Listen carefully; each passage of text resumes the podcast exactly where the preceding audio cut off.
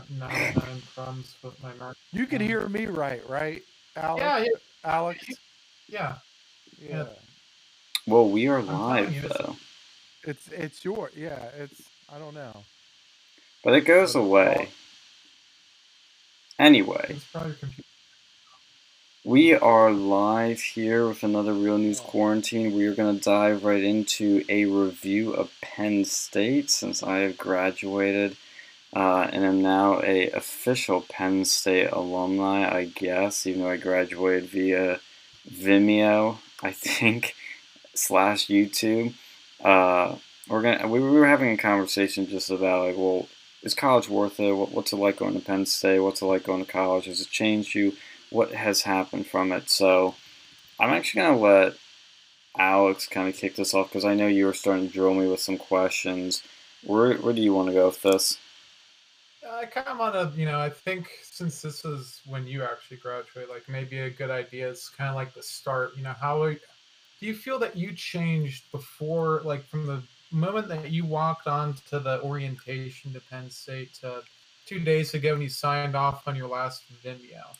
You know, if you, do you like what's your sort of story with that? Do you feel it, it changed you? Because honestly, I've uh, and I have mixed feelings in regards to college. You know, I feel that the the vast majority of the experience and learning that that happened with me did not occur necessarily in the classroom. Like the classes were great, and I, I learned that some of them were. I learned some things, yes, but honestly, to me, the value proposition of spending four years and you know forty grand on a college versus you know would I be able to go and do something similar via apprentice, via co-op, you know, it, like and actually having an internship outside of there, it, and like being in the real world, it, it kind of you know it's an interesting thing, but I do feel like it's more of a psychological, like almost like a boot camp, like where it changes you. You know, it's not like the Vietnam War where you have like an IED go off in your face and you know like the you just say IUD?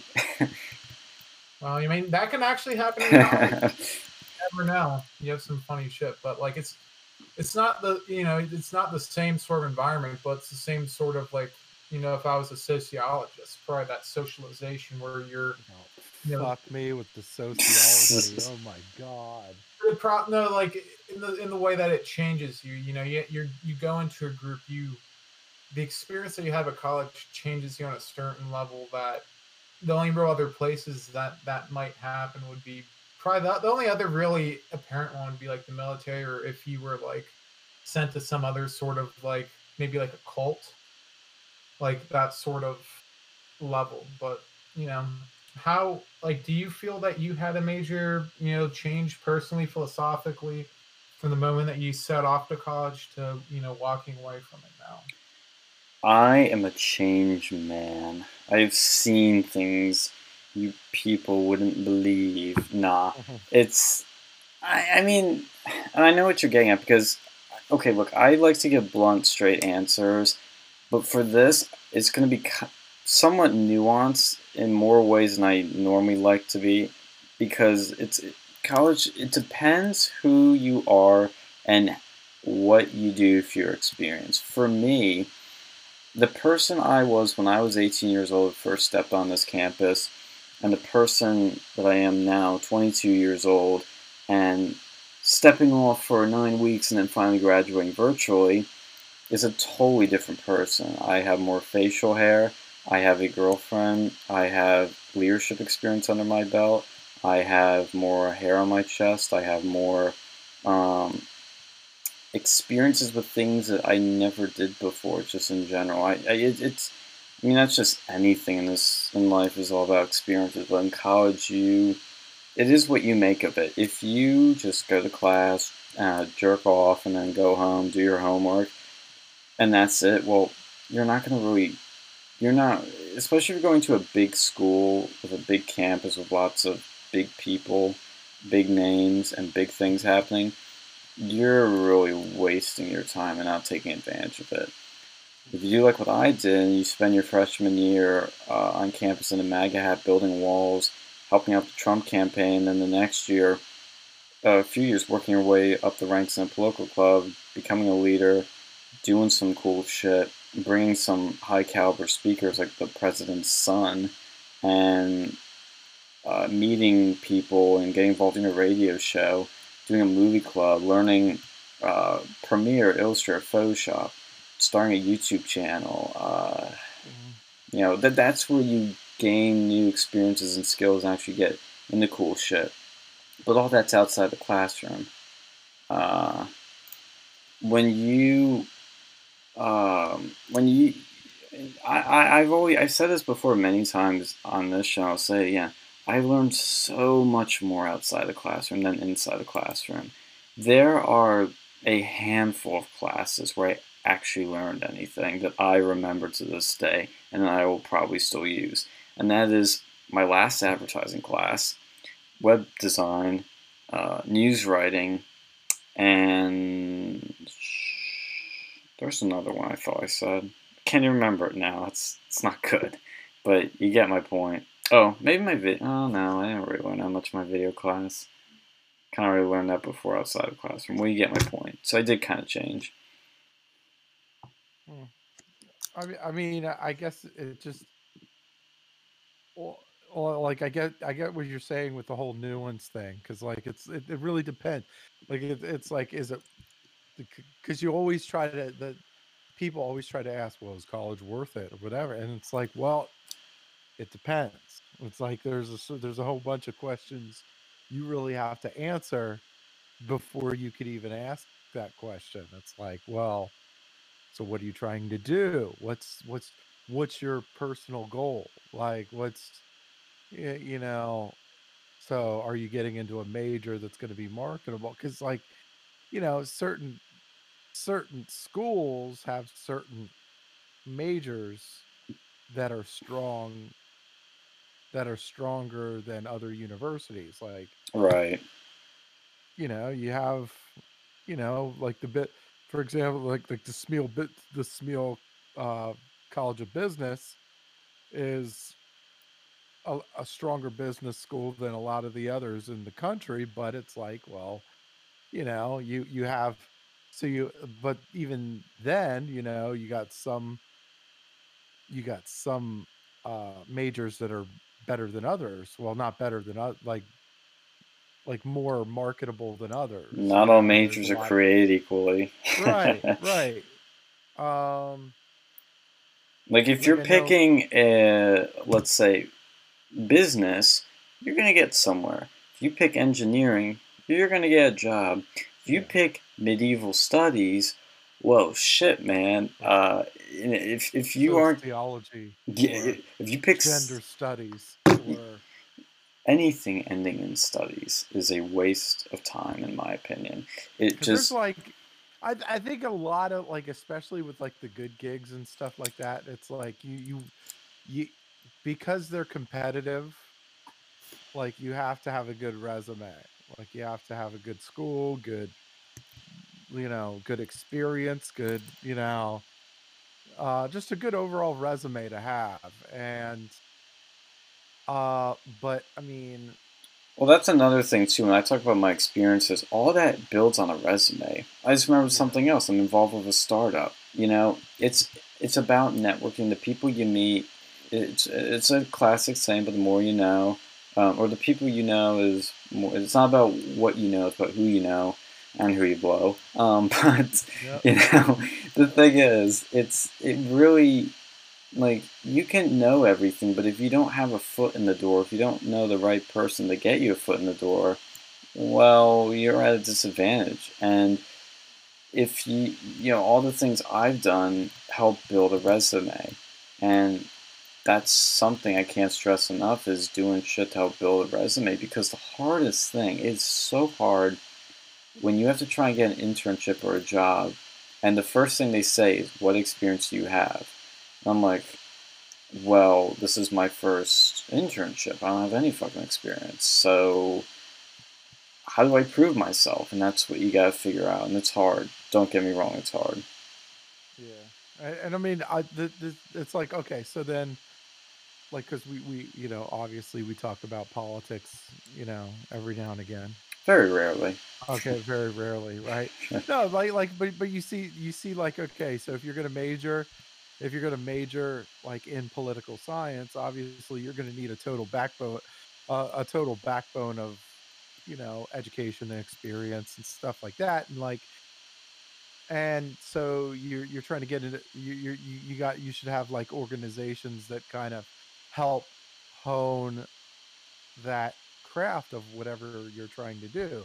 And if you're, you know, if you're majoring in political science, like you, it would behoove you to work in a fucking campaign or something, you know, um, just to get some political, like get some experience in that sort of field, you know, so you know what, you know, so you get a better idea, so it paints a better picture of what you're trying to do.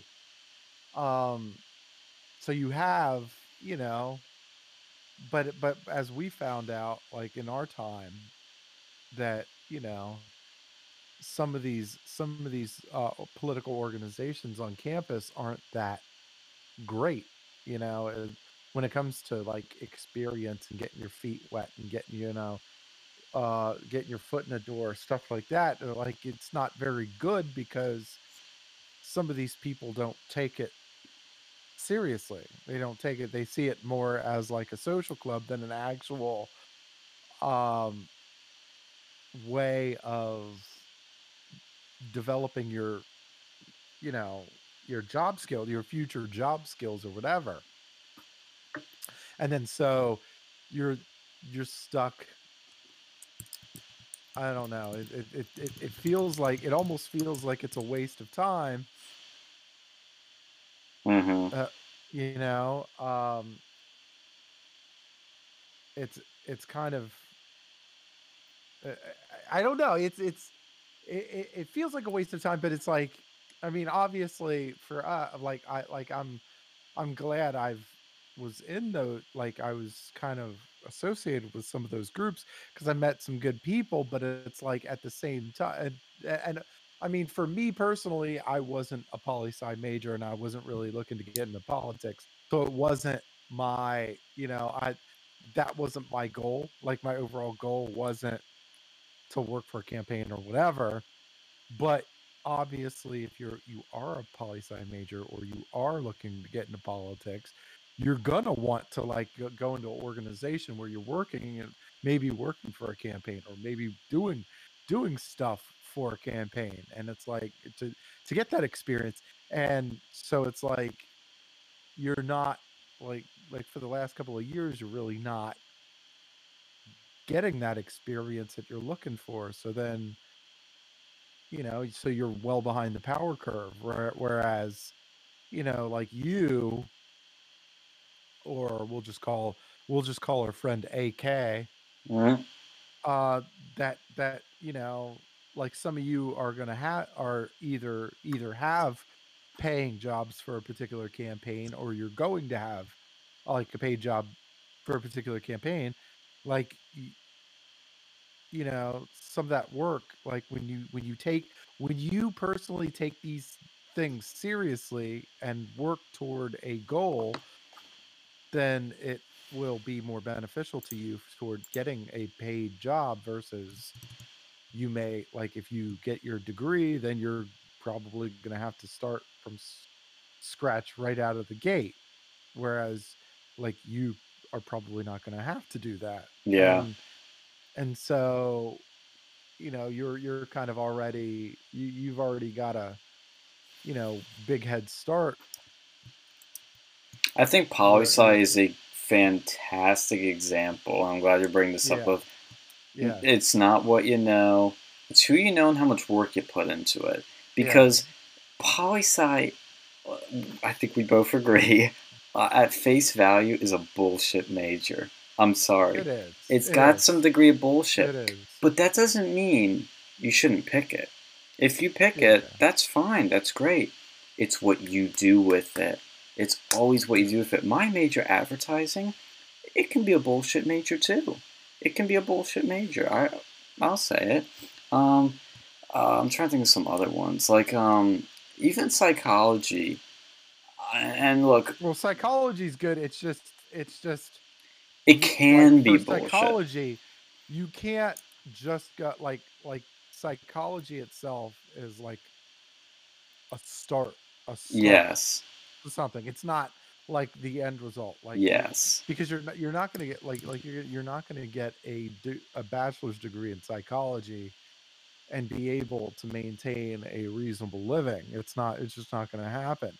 Like you're you're gonna like it's one of those foundational majors for something for a master's degree that you know has a bit of a specialty to it. You know, and um and that's one of those th- those fields that's very competitive as well and it's like well what what are you trying what kind of psychology are you trying to get into like the, the Mhm. psychology getting a bachelor's degree in psychology is great um if you're looking to build a foundation toward a master's in whatever field you're trying to get into, clinical, research whatever um, abnormal child psychology, whatever, whatever you're looking to get into.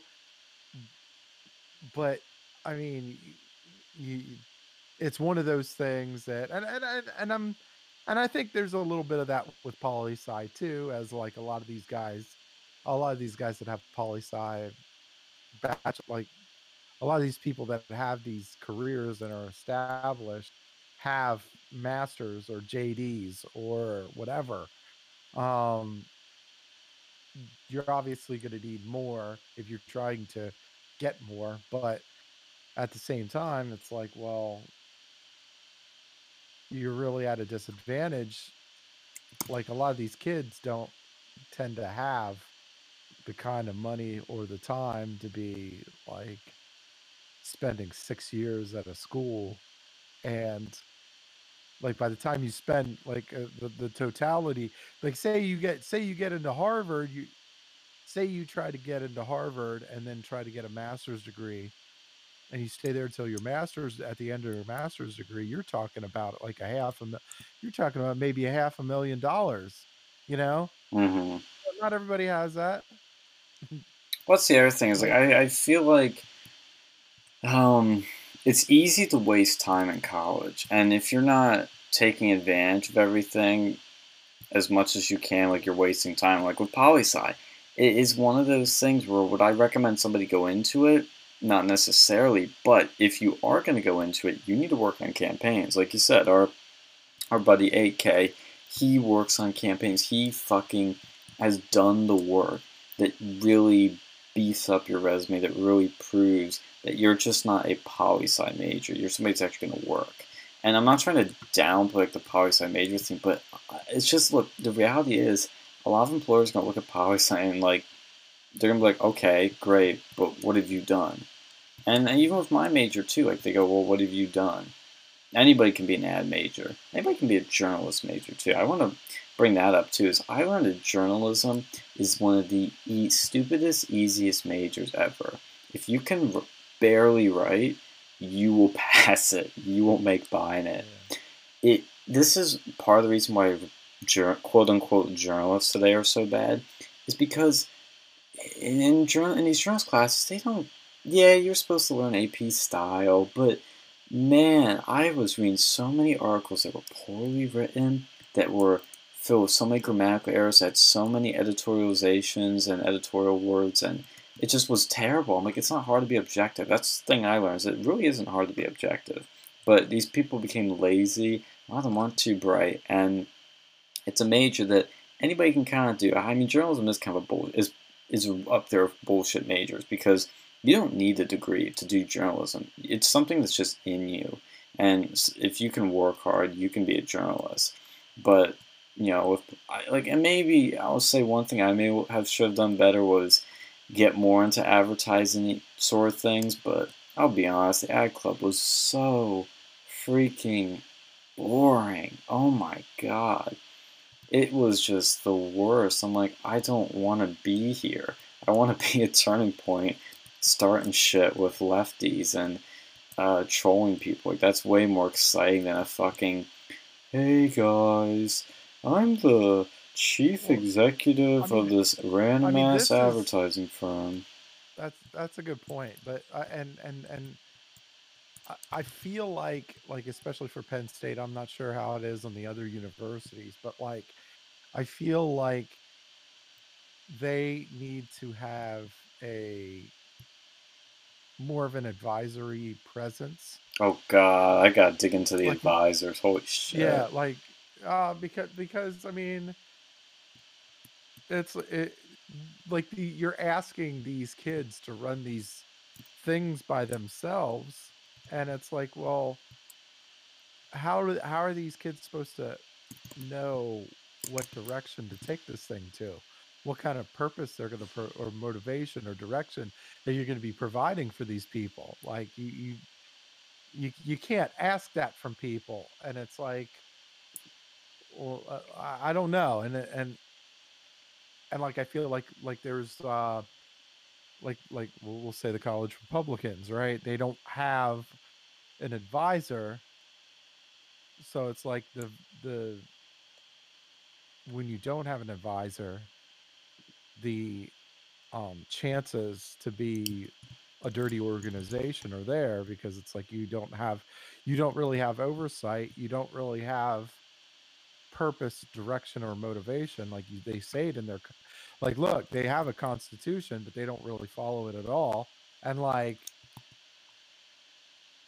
I- I, I mean it's so you need that presence and it's like you need that advisory presence to be able to have a grown man in the room going okay this is where you should go. This is where you should be. Yeah you know? And that's kind of that, that, that- that's just uh how i feel about the whole thing. And i think until they fix that it's going to be it, it's going to be a bit like you're kind of setting these these kids up for failure in that regard Well, Like, yeah, with the advisors at Penn State, they were absolutely terrible. Especially the because I, I was first and I, I was undecided. I had no clue what the fuck I was doing, and most people don't. Like anybody that goes into college and's like, I'm gonna be this thing. I know I definitely want to do this thing. I always thought, okay, do you? How much of it have you done? Have you had an internship? No. Have you had a job? No. Have you taken any classes in it?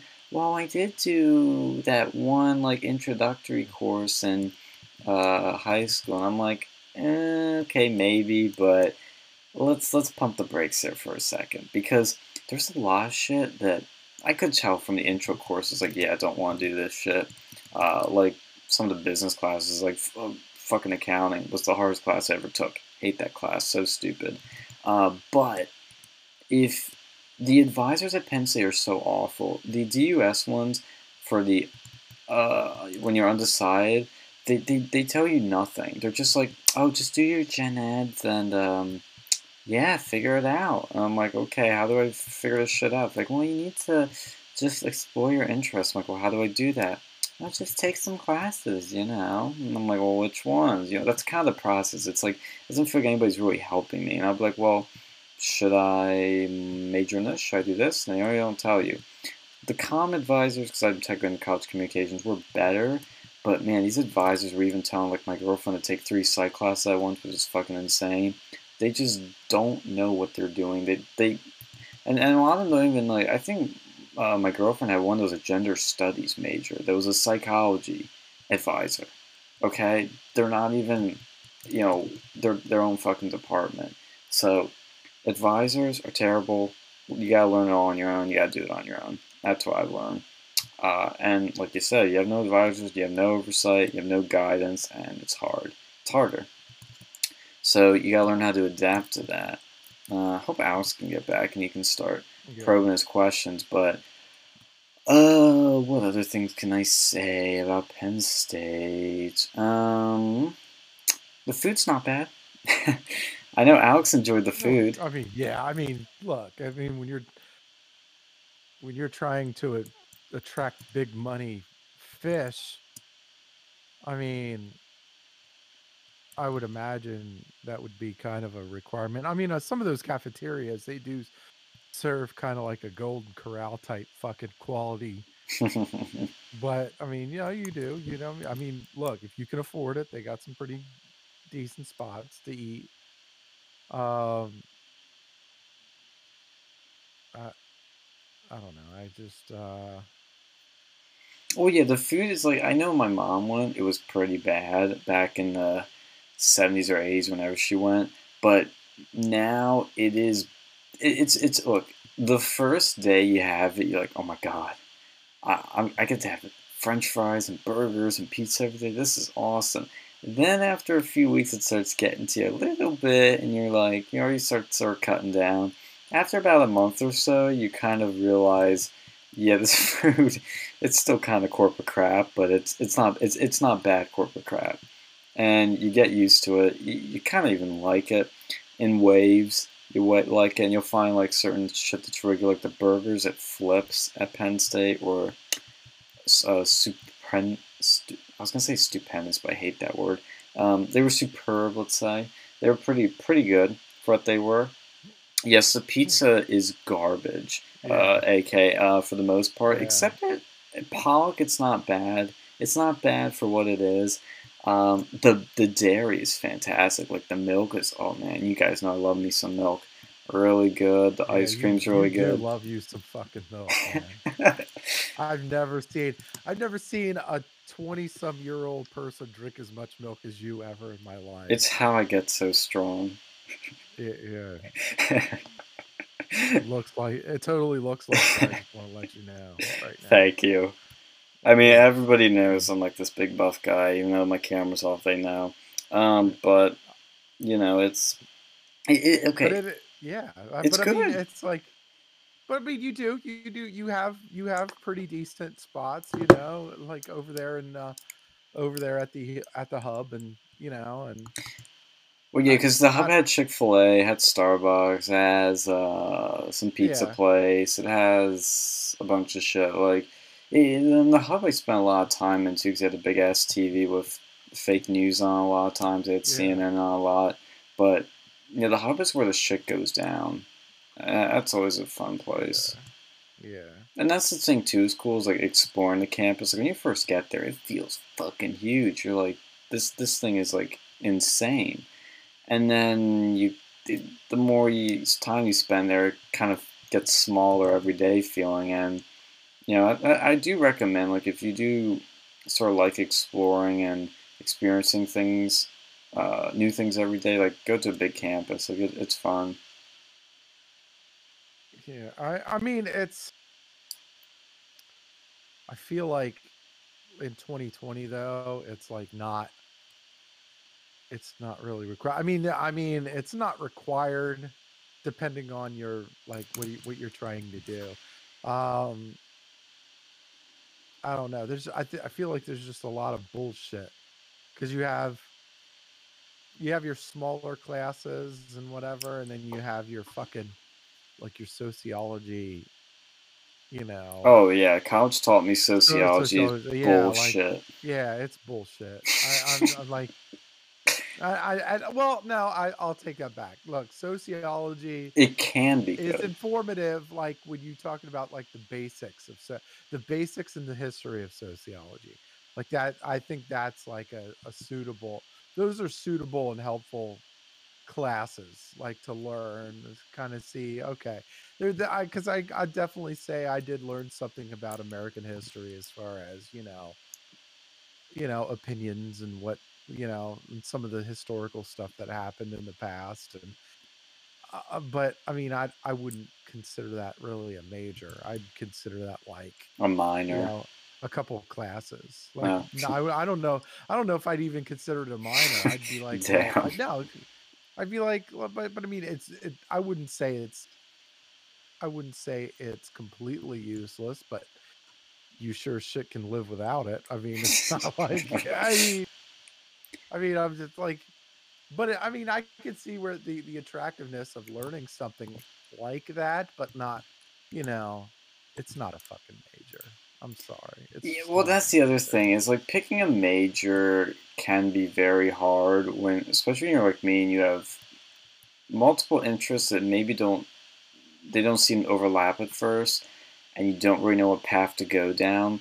But if you're picking a stupid major, like uh, I mean, again, you want to try and set yourself up for success in college. That's really the sort of end goal is to set yourself up for success.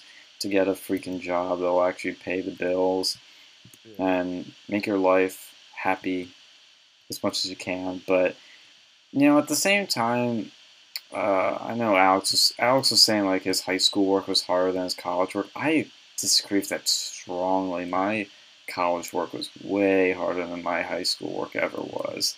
It was Well, he was probably well, well, well. Alex probably had a, um, he probably had a really good high school that that like set him up for success. yeah. And that depends on your high. And really, that honestly, that depends on your high school.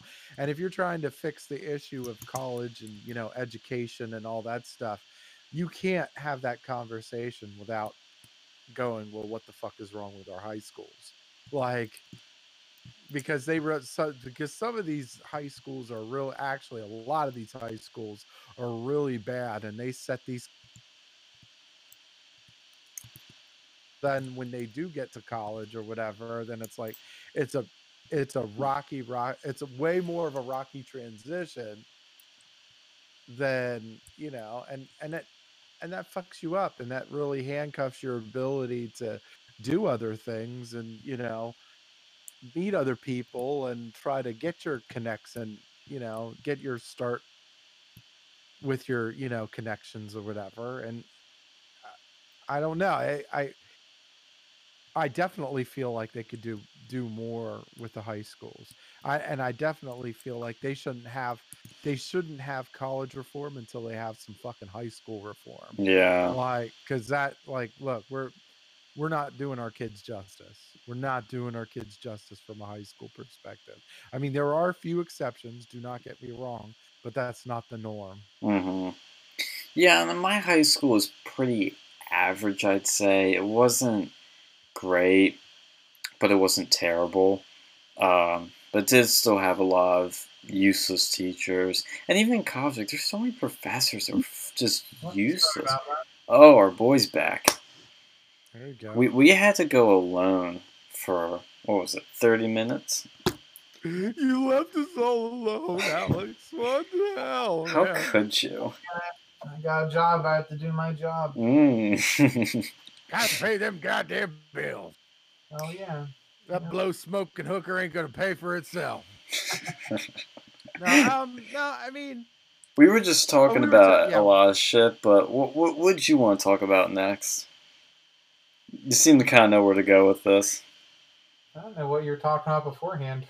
we were talking i was talking about i was talking about how you know the college like with the colleges it's like i, I see a whole bunch of legislation uh proposed legislation for like college reform or college finance reform or whatever and i'm and i'm like those should be addressed but i always feel like that that they can't do that without high school reform. Like I think we need to do something with the middle and high schools before we start tagging the colleges because like we're not setting these kids up for failure. We're not setting these kids up for success. And like I like I know Alex, you were saying that you you might have went through to a good high school, right? Like as far as far as what you were, you know, being taught from a you know your eventual major or whatever um but like for every one high school like yours there's probably a thousand fail high schools Oh that are setting these people up for disaster what, what, what do you think well, the thing was, I, I challenged myself in my high school. Like we, ha- I had the option of going into regular class. You know, there's like uh, they they had like three three tiers. So there was like the, you know, basic. You know, then there was a slightly advanced, and there was the uh, like honors. And I tried to go and take as many of the honors and AP courses as I could. And I feel like that, in hindsight, I wish I would have done that because my GPA could have been a lot better in high school. But you know, it, it made it so that like the shit I took in college was so much e- like it was easier than like AP. yeah, And, AP was harder than you know the actual college courses, and yeah. I just honestly taken the uh, like because there was community college or something. I probably could have just taken those when I was in high school, and I would have been a lot better for it. Mm, But uh, yeah. No, I think my issue with college is, is just too expensive. Like it is that- that's my issue with that, and you know, I don't think you can really legislate the cost of that. They need Yeah. to take it down themselves. You know, well, I mean, people need to realize that like what they're paying for. I think a part of it, and I think part it's part of it, is that more of these parent like like more of these parents need to understand that they're paying for a brand. It's not like it's not like you're paying for an education so much, you know, because you could get a I mean, you can get an education anywhere, depending on where you want. De- depending on what you want to learn in this world, the internet has ruined that for everybody. Like you, you like this isn't the old these this isn't the olden days where in order for you to get a good education you had to go to a college. Now the internet fucked it up for everybody. You could go look up anything you want and it's there. Um, but like you're like I feel especially with Penn State, like you're paying for a brand name. And it's like it's like buying a pair of Nikes, right? You could get a pair of Etonics that do the fucking job, but like you know, you're you're like like it's like the Nikes or the brand name, they're the sexy shoes and Mm. you know, and dressed by all the, you know, famous yeah. Oh my god, yes, it's so sexy. No, um, but no, it's that way though. Honestly, what's up? Penn State shouldn't be that way though, because it's still like a, it's a state-run institution. Like mm-hmm. you know, you Yeah. have free league school like that. You know, they're there. It's a free market. They can do whatever the hell they want. But Penn State accepts public funds. You know, they should. There should be some level of, you know, basic cost savings that they do. Because honestly, like, where's that money go? Goes in the President Barron's bonus. Well, yeah, but I mean, they they they it's very top heavy. Like I know Penn State is very top heavy, as far as like deans and you know. Well, there's so many levels of bureaucracy admin in Penn State. yeah. It's insane, and I've dealt with it. Like, for example, when I had a question for the the student bank accounts at Penn State, I must have had to talk to literally four different people in the same room to get an answer. So I'd be like, Yeah. I'd ask this one lady, like, "Oh, do you know what this and this means and how to do this and this?" Um, I'm not sure. Let me ask Jenny. Jenny, do you know how to? Um, I really don't know. Let me ask Melinda. Oh, she's not in the office. Shit. I'll ask our boss of bosses. Yeah, let's do that. Fuck, like who? Nobody knows anything. there's, that shows that there's a level of incompetence there. But Absolutely. Penn State has so many levels of incompetency. Yep. did you did you kind of go over your actual college experience? I kind of did a bit. I gave like a, a you know a, a little bit when you asked like if it changed me. Um, for those that don't know, like I, when I was a freshman, uh, I like I, I like I said I got into the Trump campaign politics, went head deep into that and had some fun, made some connections, got some experience, met my one of my best friends right here, Mr. Alex, uh, and fuck, what else did I do that? Yeah, I, I just kind of got my feet wet and experienced and saw things that I that you wouldn't believe, as I said a few minutes ago. But you know, it's just college shit. Um, and some crazy stories, and uh, learn about how sociopaths operate. um, but beyond that, in sophomore year, I kind of started doing again, doing more things, getting involved with Turning Point, working my way up in the club getting on the exec board, doing some leadership shit. Junior year, or was that junior? I, fuck, I, my sophomore year is kind of a blur right now, but it was kind of more like finding my place. And junior year, I kind of found my place and was working in that, doing some leadership stuff, getting uh, some big sh- like events done and in the books. Uh, and then senior year was like the pinnacle of it all. On leadership position, president of Turning Point and doing shit the way I want to and really pushing myself and the club and everything to its limits. And that was really my experience. I mean, I did the radio show. Maybe that's what started sophomore year was a radio show, which Not that freshman year, I'm pretty sure. mm, I think I was doing the training freshman year. I'm not Oh certain. yeah, that was my first semester, and I think you because I remember I was on there, I before I graduated, and I graduated your freshman year. like at the end of it. Yeah, I don't remember. Um, but you know, it's like again, I, I, I will another thing to add to is people. I think for me, I never met anyone in classes. I met all my friends outside. I didn't talk to anybody in classes except when I had to. And I've known some people that do meet their friends in classes, but I wouldn't recommend it. You know, like actively trying to find friends in class. Go to where your interests are, and you're going to find people that are similar to you. That's why I met another one of my best friends, Phil, right here. He was uh, very similar to me on a lot of things, with a lot of interests and a lot of um, political viewpoints. And now we're here, and I met, uh, we'll call him AK still. Um, literally right before the shutdown happened, I met him through the clubs too, and we become close friends. So it's that's where you really meet people and you get connections and you kind of get into shit. I loved it. Love the clubs. That's the one thing I'm gonna miss so much, so much is the clubs, the radio, shit like that. Yeah, that's kind of like my experience. So I feel that you know if you're not to be involved in clubs, you may as well just go to like like the cheapest college that you can. Because honestly, that's where the most like that. That's the only sort of redeeming factor with Penn State is all the other experiences that you can get from there.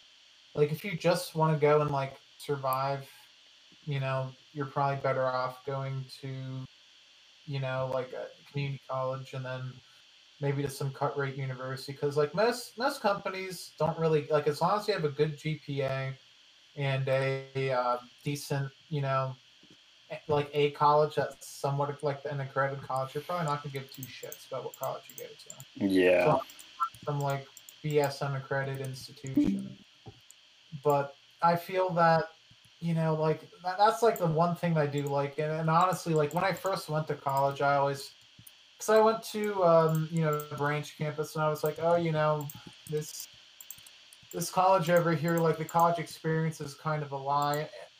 But you know, maybe I think I was a little bit wrong about that because, and I didn't even really have a full college experience. I never, you know, I went two years to a branch campus and I went for, um, you know, I never lived on the actual campus itself, which I still feel like I had, you know, that that was still enough just going to main campus, but you know, would have helped a little bit like there is a college experience, and that is yes. what you pay for. And you know, be ready to pay for that. sometimes it's useful, but like honestly, I, I don't know, like because some of these other schools, because I've you know I've went like I never like studied there, but I've been to other like the cheaper state schools before. Like I had, you know, I took for a few girls out on dates on a few of these, and they mm. looked like starting student, you know, student population at those places too. So I mean, I don't know how it compares to Penn State, but and that whole college experience, like we kind of said earlier, I don't know if you heard this part, but it's really what you make of it.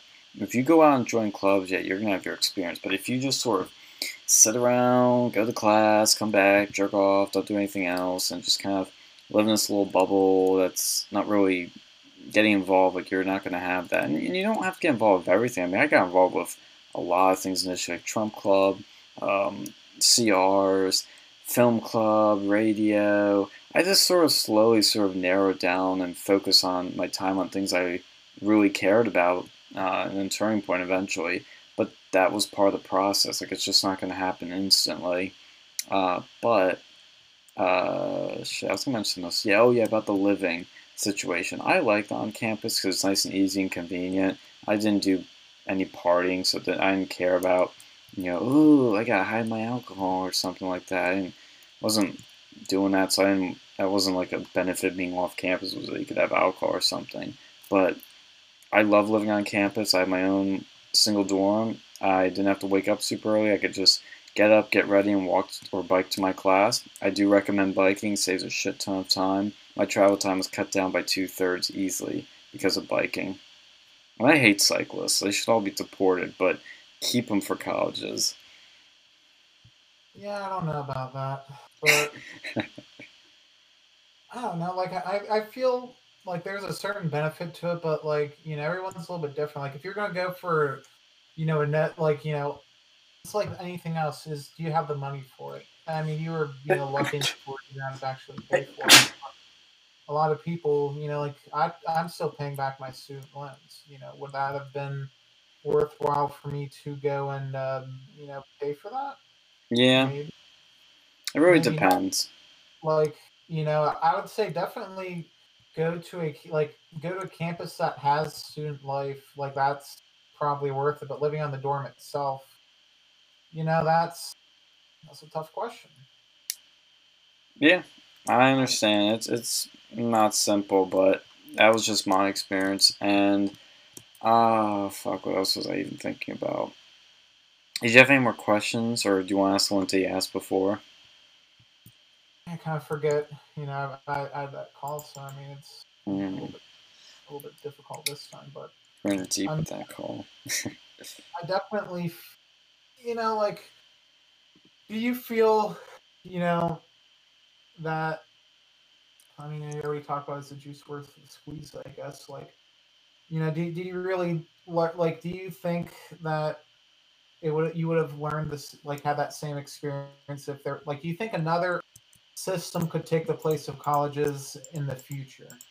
Oh, like, abs- well, I think the- not the in class stuff, but like in terms of the you know getting to know people.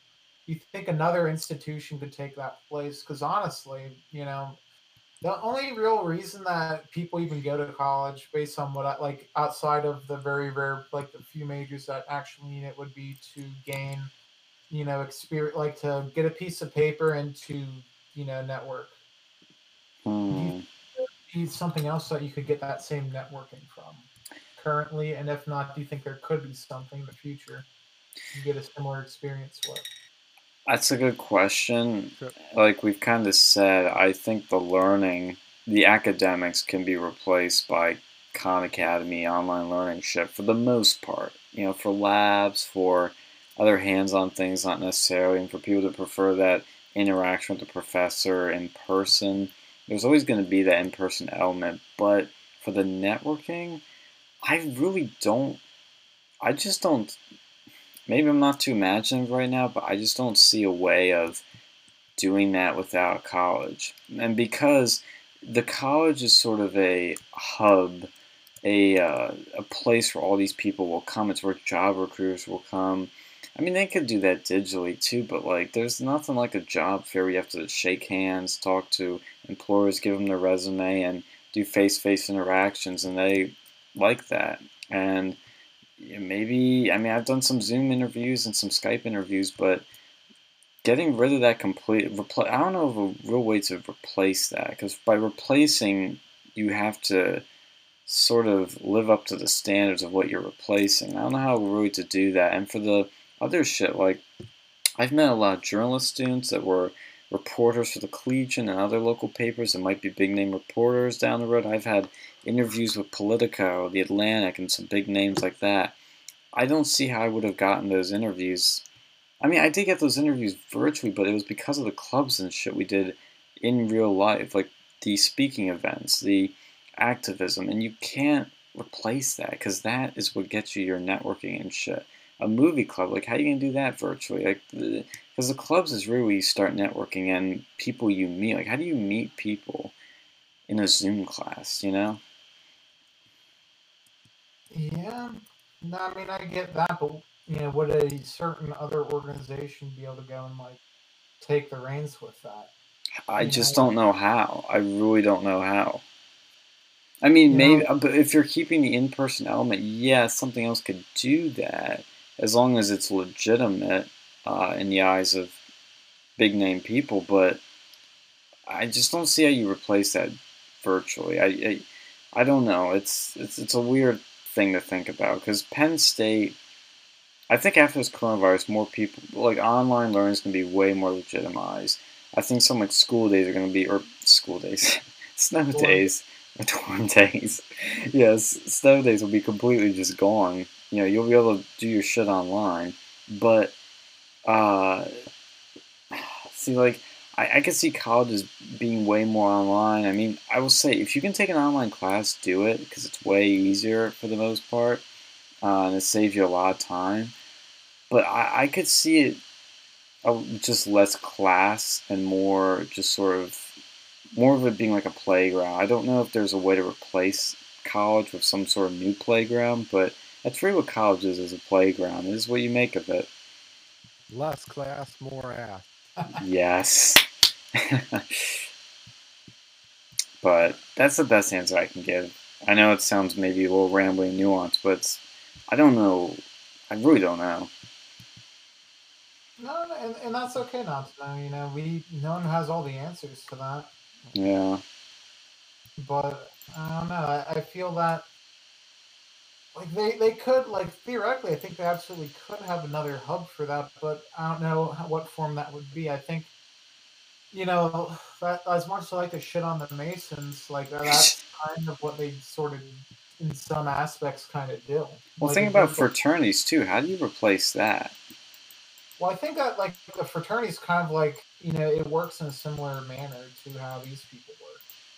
You know, it's like kind of like what you have. I imagine like the fraternities like that to more like a net like at least originally. Like I mean now I think it's more or less just like a nightclub for you know freshmen, but Mm. not, but you know college students who you know I don't, I don't know just like a place to chicks. But- our our resident frat guys chiming in. there's still a sort of you know networking aspect to it and some of them do it more than others. And i feel like that's definitely something useful to have.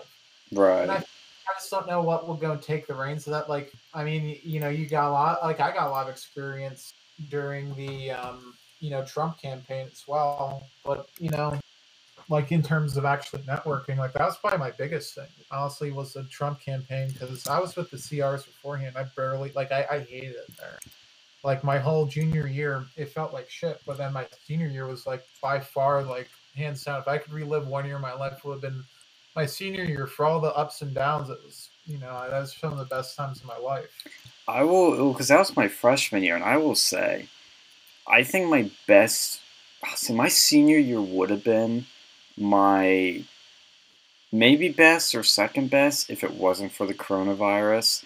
That that really fucked it up because half of my last semester just got ruined, and there was so much important shit that was gonna happen. The big speaking event, the actual graduation, like whole bunch of shit was really gonna happen, but God, just I, I don't know how it would have, how much different my college experience would have been without that.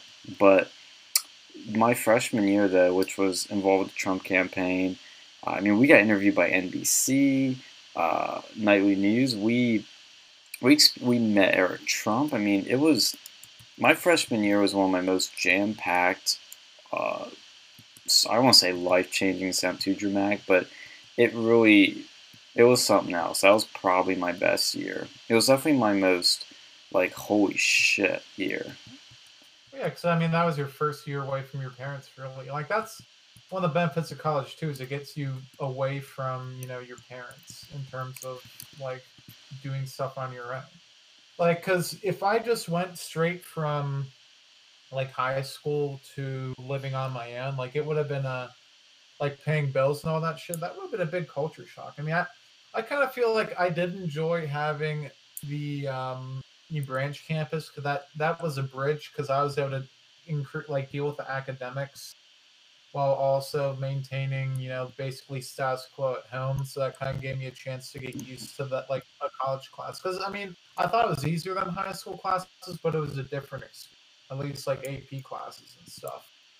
But you know, and then when I went to main campus, it was just dealing with the life. But I mean, you know, you you were sort of there from the beginning. But I kind of feel like a dorm is like a halfway point between home and living on your own too. Because while you do have you know you do you are living on your own you have to go and get you know like every like you have to get your own food every day. You don't actually have to make the food. You're just really responsible for using like you have to go and you know wash and dry your clothes. Some people got to do that at their parents house. Some people didn't. But I, like that definitely uh, you know i feel like that's going to make your life a little bit easier now that you're used to living on your own for that long. Yeah, and that, that is nice. And I'll say roommates can be they can be hit or miss. I was lucky with both of mine. they were interesting. I'll put it put it mildly uh, for now. But the uh, shit, I had a thought, and I'm already losing it. Oh, losing so many thoughts. But um, when you talk about the oh yeah the bridge between you know getting you the transition to college life. I mean, I remember for some reason when I was touring Penn State, like I don't know, because I, I actually you you spend the night there alone in a dorm or with a roommate technically. Oh, that was right around Sandusky, wasn't it? Like, oh, really? well, no, actually, no. You you I forget. Like that was when I went to college, so that would have been. Oh yeah, that was way before me. I thought it was when you were doing it, but um, forgetting how young you are. I know I'm such a young little bum, but the for some reason I felt weird then. Like I felt really weird, and then when I actually moved in, I felt a little weird then, and it took a few weeks to adjust. And I really didn't fully adjust till fall sem- Oh, because that's the thing. I had a summer semester, which I highly, highly recommend because not many people are on campus, and you kind of get to explore it on your own and get used to it before everybody comes to campus. And that was great. I'm glad I did that, but I didn't feel fully adjusted till fall because that's when everybody was really here, and that's when I really got involved with clubs and I really met my real friends. Because the first person I was hanging out with was the Bond villain for a bit. Um, I'm like, oh, this guy's gonna be my friend, right? Yeah, no. so, you know, and, and you will, I don't know, like, for some reason, at least for me, my friend group's changed every year, but my core friends never change, but the people I hung out on campus changed, except for really, eh, actually, it changed every year, except really the only year I had an overlap was sophomore and junior, and then junior to senior. And junior senior is because my girlfriend was still there, but yeah. Yeah, that's that's interesting too, and like it's really sort of the first time that a lot of these people kind of get to, you know, you don't have your parents sort of hovering over you. Like you, you know, school has rules and stuff. Like I imagine that this, like, if you ever went to a boarding school, I don't know anyone who. Well, I think I might know somebody. He's not here who went to one of those. Like I imagine you probably had a similar experience over there, just like you know, being on your own like having the ability like the freedom to really live life to you know within certain you know with a certain respect to how you want to do it like you have a you, you kind of have to learn budgeting i imagine now if you live on campus you know they have line caps which basically prevents you from you know buying like certain things very easily but you know it kind of keeps you on track it, it's sort of like a test drive for being an adult and i feel that like especially as like a freshman, you're, you're still not really an adult at that point. Like you don't. Really no, become, you're not an adult.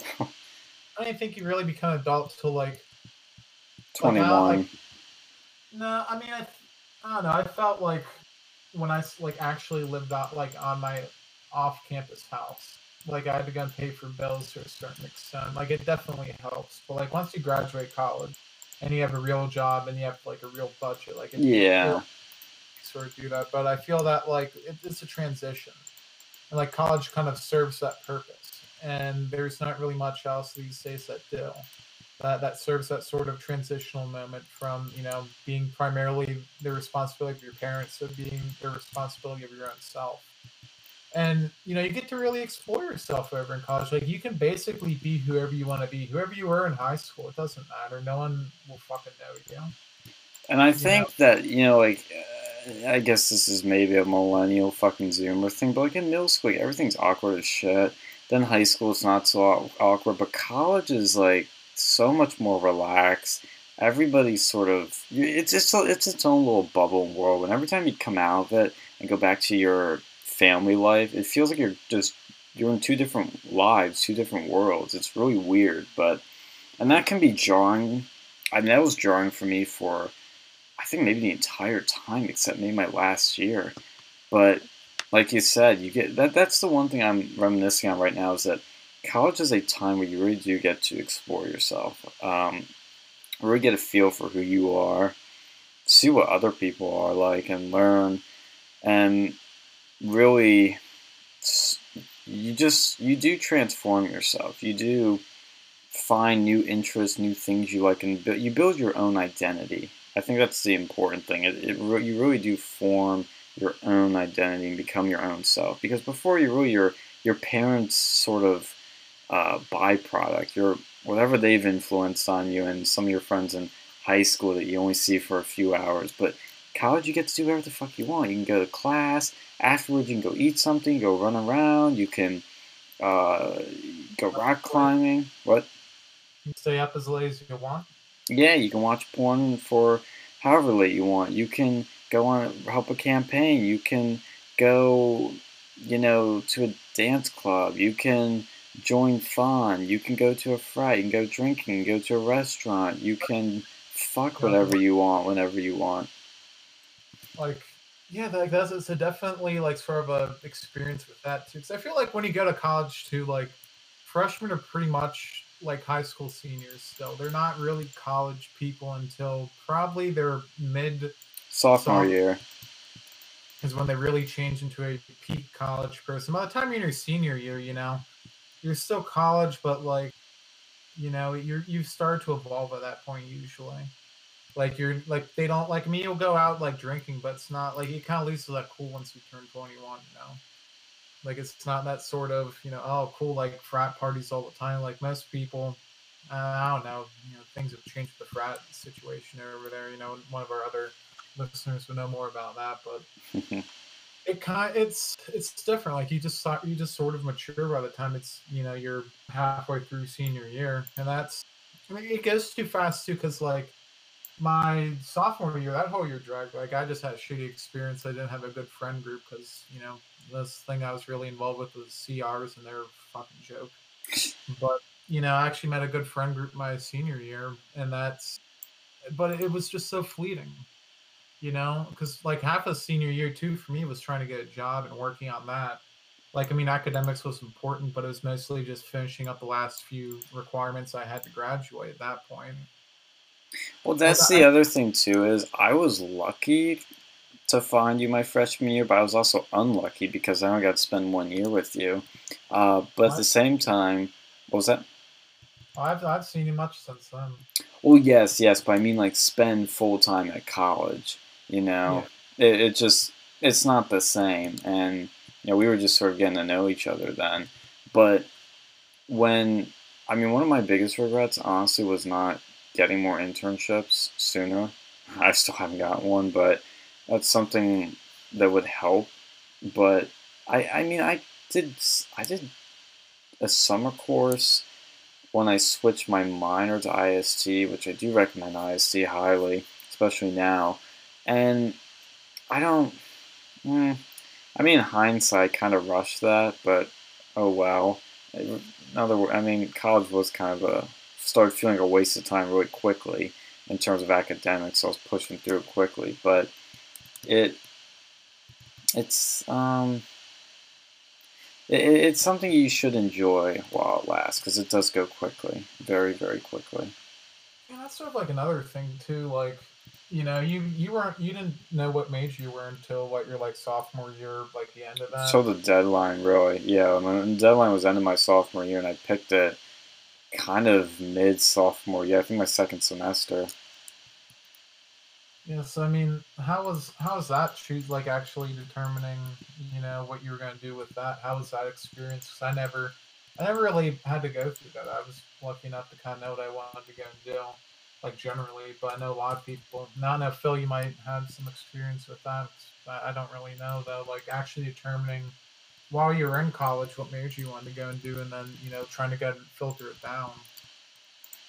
Yeah, it's difficult because I think what helped me, maybe subcon. Well, I went into college with a couple, a few paths of where I thought I would go. I was interested in film, writing, and journalism to some degree, um, and maybe a tiny bit of computers and a tiny bit of business. Uh, very, very tiny. But I took a film class freshman year, realized it's a lot of work and it killed the fun. And film class taught me really nothing. I'd already learned everything outside class, and it was just too much work that was kind of it was kind of becoming a buzzkill for something that I enjoyed. Uh, I'm glad I did it because it did teach me that but I didn't I didn't see myself having a career in it. And uh, for writing, I dabbled with journalism, but realized I'm not gonna. If I want to do journalism the way I want to, which is objective or, you know, investigative, there's, just no market for that right now. You're not going to make money in it. Even my one professor said, like, yeah, you're not going to make shit at first being a journalist, it's going to be a lot of work. And I just, I, I could, I would probably be really good at it, but I just, I don't see the desire for the way I'd want to do it. And uh, what were the other ones I named? Let's see, film, journalism. What was my other interest I said? I Can't remember. I think you said computers. Yeah, that. And after I hit those things, I started looking more in the business end of things. And I took some business classes, and econ was hard. Fine, you know, I was trying to do some sort of businessy minor thing. There was like a certificate in that. Didn't really pan out once I hit accounting because that was too hard and just ridiculous. And my interest in computers and, and your influence pushed me to IST. One of the best decisions I've made. And for my major, though, advertising, I kind of, I'd always had an interest in graphic design and I started developing an interest in communication persuasion because of uh, my love for Daddy Trump and also through Scott Adams sort of explaining how Trump does this shit and uh, explaining his techniques in persuasion. I realized that all my skills in graphic design, writing, film, graphic design, all these things sort of overlapped in advertising. I realized that was the path I wanted to go down. The classes, intro class of advertising interests me enough. I, I couldn't think of when I realized I was going to go into advertising, but I thought going into marketing to business school, but I got screwed out I had too many credits, which was stupid. But advertising eventually became my pick, sort of. Yeah, that's a fun little story you had over there with that too, where you know they kind of pulled that out.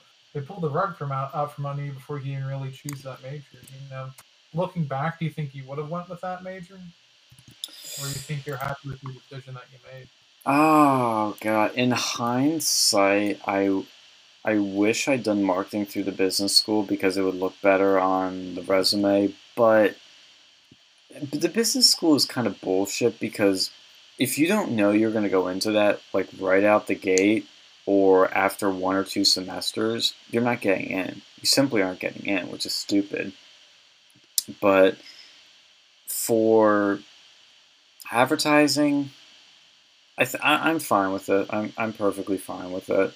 It's it's not ideal. It is a BA, yes, but it's the best I I could do in my situation, and I do like it. I really do. It's just really annoying how Penn State kind of rigs it against you intentionally or unintentionally. Uh, that you can't get into the business school, but I, I'm trying to even remember how I really got into advertising. I remember that one intro class I took that I liked, and I that's kind of I just I kind of just realized it encompassed all my skills, and that's something that Scott Adams teaches. I always recommend is build a skill stack, learn new skills, It'll benefit you more than anything else, and it'll help you figure shit out. Yeah, that, that's that's some good rules to um, you know some good general things to uh, deal with. You know. Yeah. I can imagine that you, you had a um, very interesting experience, and everyone's college experience is different too. Like I had a different one than you, and I'm sure Phil probably a different one than me. Yeah. You know, is Phil still there? Oh yeah, yeah. My mine was definitely different, but then I mean, in all honesty, like my my purpose, like my initial purpose toward being there, my motivation was a bit different from mm. I mean, it wasn't it wasn't so much like going there and getting, you know, getting the degree so I could get the job, whatever, whatever. I think I think a lot of it a lot of it a lot of me the the drive that sent me to Penn State was me was nostalgia a little bit. I think a lot nostalgia had a lot to do with it. Because uh, I mean, I like like you you guys know my backstory. Like I I grew up poor, single mom. You know, drug use. She was a drug user. Had her issues. You know, and like I I always wanted to go to Penn State. Like I grew up in Lancaster. I always wanted to go to Penn State and like, but of course, you know, um, we didn't we didn't have that kind of money to just go up there, and you know, we didn't have like the the ability to like borrow money and you know the because there's a lot that goes into it that we just did simply didn't have and so yeah I went into the military and then through that you know i you know found my way to to get there you know that that was my that was essentially my way of getting there um and then you know and then i show up and it's like well i want to learn and i want i do want want the major but i want to embrace the experience and part of me wanted to kind of you know help others you know help Mm. others kind of develop in their own sense you know and yeah and uh because i mean i'm a bit older it's like well i mean i could i could take you know leadership positions or i could do you know some of the selfish stuff that i would have wanted to do but i'm like i'd much rather help somebody if i could help somebody else you know uh, i mean it's much better. Like it, it's a much it's a much better cause because like look i'm you know you guys are younger you have more time to be able to you know make the kind the, the kind of impact that you want to versus me i'm like shoot Well, you think I'll- that that was a big thing too? Like, you know, I can I can only imagine, like, you know, that you were, you know, I know when you're like a non-traditional student in that regard. Do you think that had some sort of major, uh, you know, your experience? Do you think it significantly changed that from how it would have been if you were like 20 going into college? Yeah I, I don't think i would have taken I, I i don't think i would have appreciated it as much because i know Mm. i know 20 year old me would not have taken this thing seriously like it i would have not taken university park as serious Would I you have been spending your time like you know partying and banging I would chicks? have been partying, getting fucked up, chasing every piece of tail I possibly could, um, experimenting on everything that I possibly could. Like that was. I oh, like I- chemistry experiments? uh, something along those lines. Yeah. Um, yeah. I, I, mean, I, I'm grateful because, like, it, it, I do, I, I, I do. Um, I mean, I, I, I don't, I don't think that like, I do understand, like, like knowing what I know now. It's like, well, it it gives me a little bit of a perspective from you know, like a lot of these guys and gals are doing a lot of the stuff that I probably would have done, and I did do, but in a military setting versus in Mhm. a you know in a college setting but like yeah i mean it it begs the question it's like look are are are are we sure that these young kids can handle college? I mean and it's like well what kids can handle college? And then it's like okay and even if you like i don't know it's it's all about like, like, like and i always say parenting is all about setting people setting your children up for success. Like that's like the number one thing. Like you're setting your child up for success.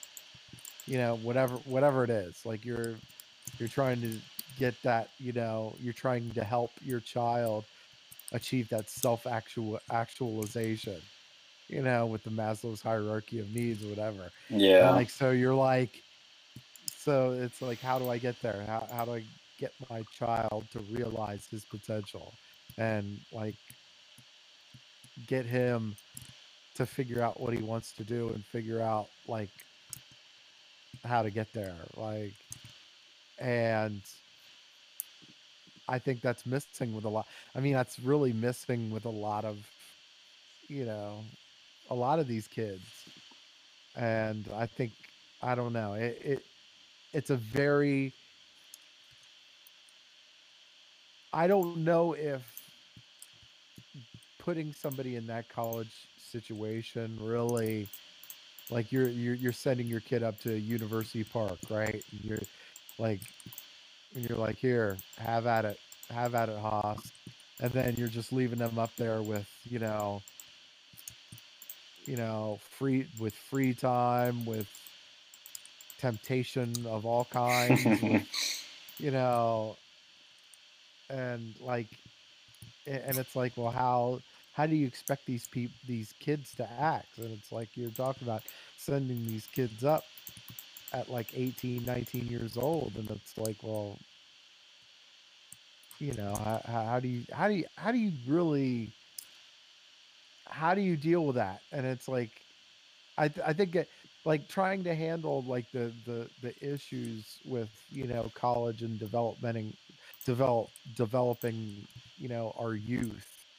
It's like how how do you do it? But it's like a multi layered issue and it's like and it's worth having it's a conversation it's worth having but it's also like i don't think i hate when people talk about these subjects and talk about it like well one one thing's going to fix everything. Like oh we need like we need college reform or something like that Free like, college. I, I just like we need to have free college. And we're gonna get the rich to pay for it. Like i'm like well I, I i i don't think that's really so much the answer just because like the the problem it's like is it really going to fix the problem? Well no because the problem is multi-layered you know it's like hmm yeah it just it just seems like it, it i don't know it, it's more of a it, it that's where it seems like more of a sales pitch because the right answer is definitely complex and multi-layered versus you know the quick fix or whatever. Oh we're gonna break the fucking teachers union. Well i mean you're not really good one it's a union i don't know if you're really gonna do that and then you're gonna make a whole lot of enemies and uh, i'm not sure i mean i mean don't get me wrong i feel like the teachers union is probably one of the most corrupt unions in the country but like But they like their union. but it's like They don't want to give that up. it's hard it's hard it's hard going against a union that's that big and like that rooted in corruption and shit like you know that like they used to i i i I um I, I like watching documentaries. Uh, there's a couple that I'm gonna that, I would mention to watch. Uh, one of them, one of them was Waiting for Superman, which is uh, Yeah, I've heard that one. you heard that one? That's Mhm. about the DC. That was like the DC charter school, you know, um, issue. hmm Like they, like kids were kids were better, like mothers were better off sending their children to charter schools versus the actual public school. hmm and um because like the the literacy rate at that time like when they made it was like like 13% or something in the dc area for public schools. And you know and and the education system like the public education system there was so poor. And they would try to you know and the they they hired the dc they they hired somebody to try to you know fix it. And but the like the the teachers union would be getting in the way of all everything that they were trying to do. And it's like well and you can't improve the education system without holding some of these teachers accountable for not doing the kind of job that they really are supposed to be doing and and if you have the union getting in the way of that then it's really like it's kind of dead in the water you know and so so but that's that's part of the problem that like that that documentary waiting for superman really took on and it's a really good one. It's a really good documentary i highly recommend uh watching it if you can ever get your hands on it i, I know i know certain documentaries are a bit difficult to um get a hold of and then the other the other documentary i wanted to like throw out there is ivory tower uh has any of you heard of Ivory Tower No. documentary? Okay, so I, huh? want to see my ivory tower?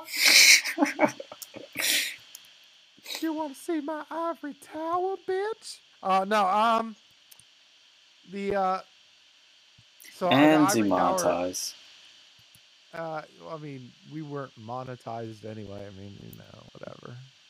Yeah, I'm gonna still, I'm gonna still, you know, uh, like act like we are, just so I can use that joke. Susan would just get to kiss my ass. Yeah, I said it. God damn it, I said it. now we're, Um, now we're never getting monetized. Probably not.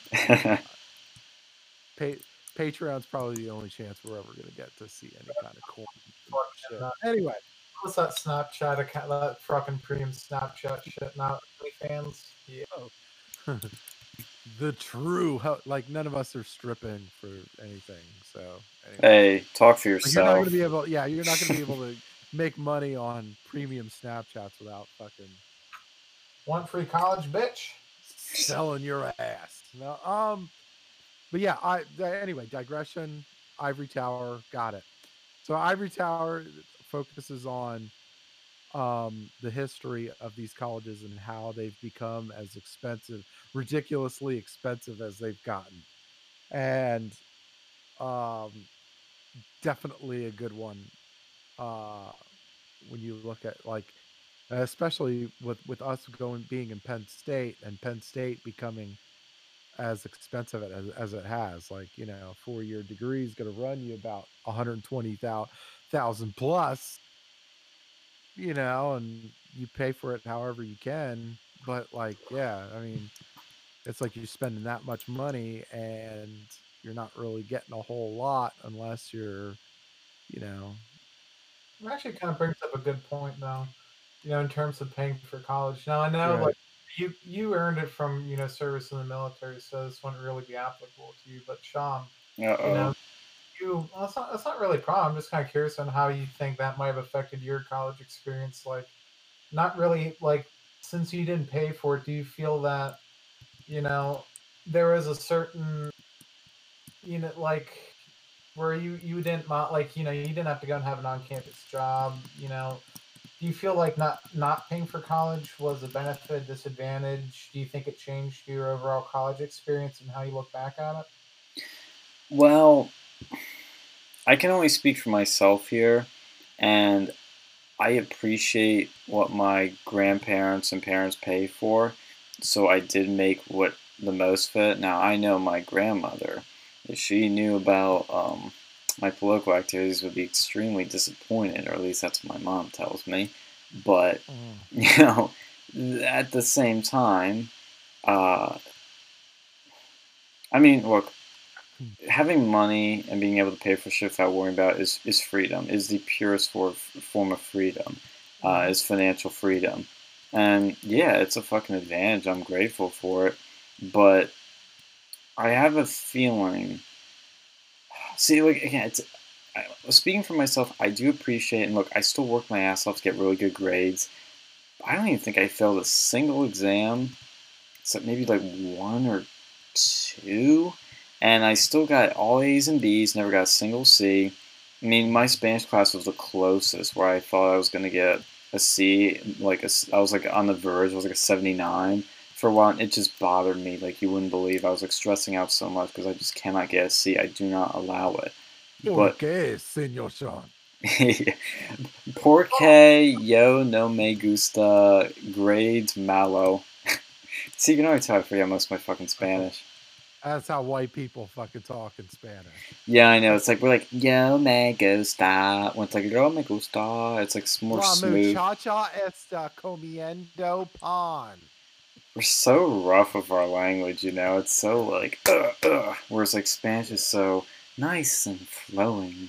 Yeah, I used to, I used to li- like do because because when I um being in the military, there was a there was a time in the military where they paid for the Rosetta Stone courses, so I'd be like doing them. I'd be doing them because I was bored as hell, and I'd be like, and I and I'd repeat, you know how like Rosetta Stone does it, like you, they have a picture and then they have like you know, they have the sentence out and then they speak it to you and you kind of speak it back or whatever and it's like so so i'd try to do my little uh my dark my dark spanish one la, la muchacha está comiendo." like yeah like the the univision soap opera commercial like, you know, Yeah. Fernando, Fernando, mi amigo. Esta cuchi cuchi. Por Porque. Okay. like, like I, I, I just like, yeah, that that that was a uh, that was a Pablo Francisco joke. I cannot claim that one. Um, Well, you know, it's interesting too. You know, we all we all went to the same university, but we all have, like fundamentally different. Like, don't want to really say experiences per se, but Different like backgrounds. backgrounds. Yeah. But, like, I mean, I went to a branch campus and I, I took out loans. Like, you know, Phil, you know, you served in the military, so you earned your, your keep over there. And you know, Sean, you were you know lucky enough to have a grand grandma who helped you with that. So it's Yeah. Well, and I want to say too to uh, complete my answer to your question is that I know a lot of people that are taking loans out and they still don't care. And it's because they don't have to pay for it right now. It's like, oh, it's that I'll worry about later attitude.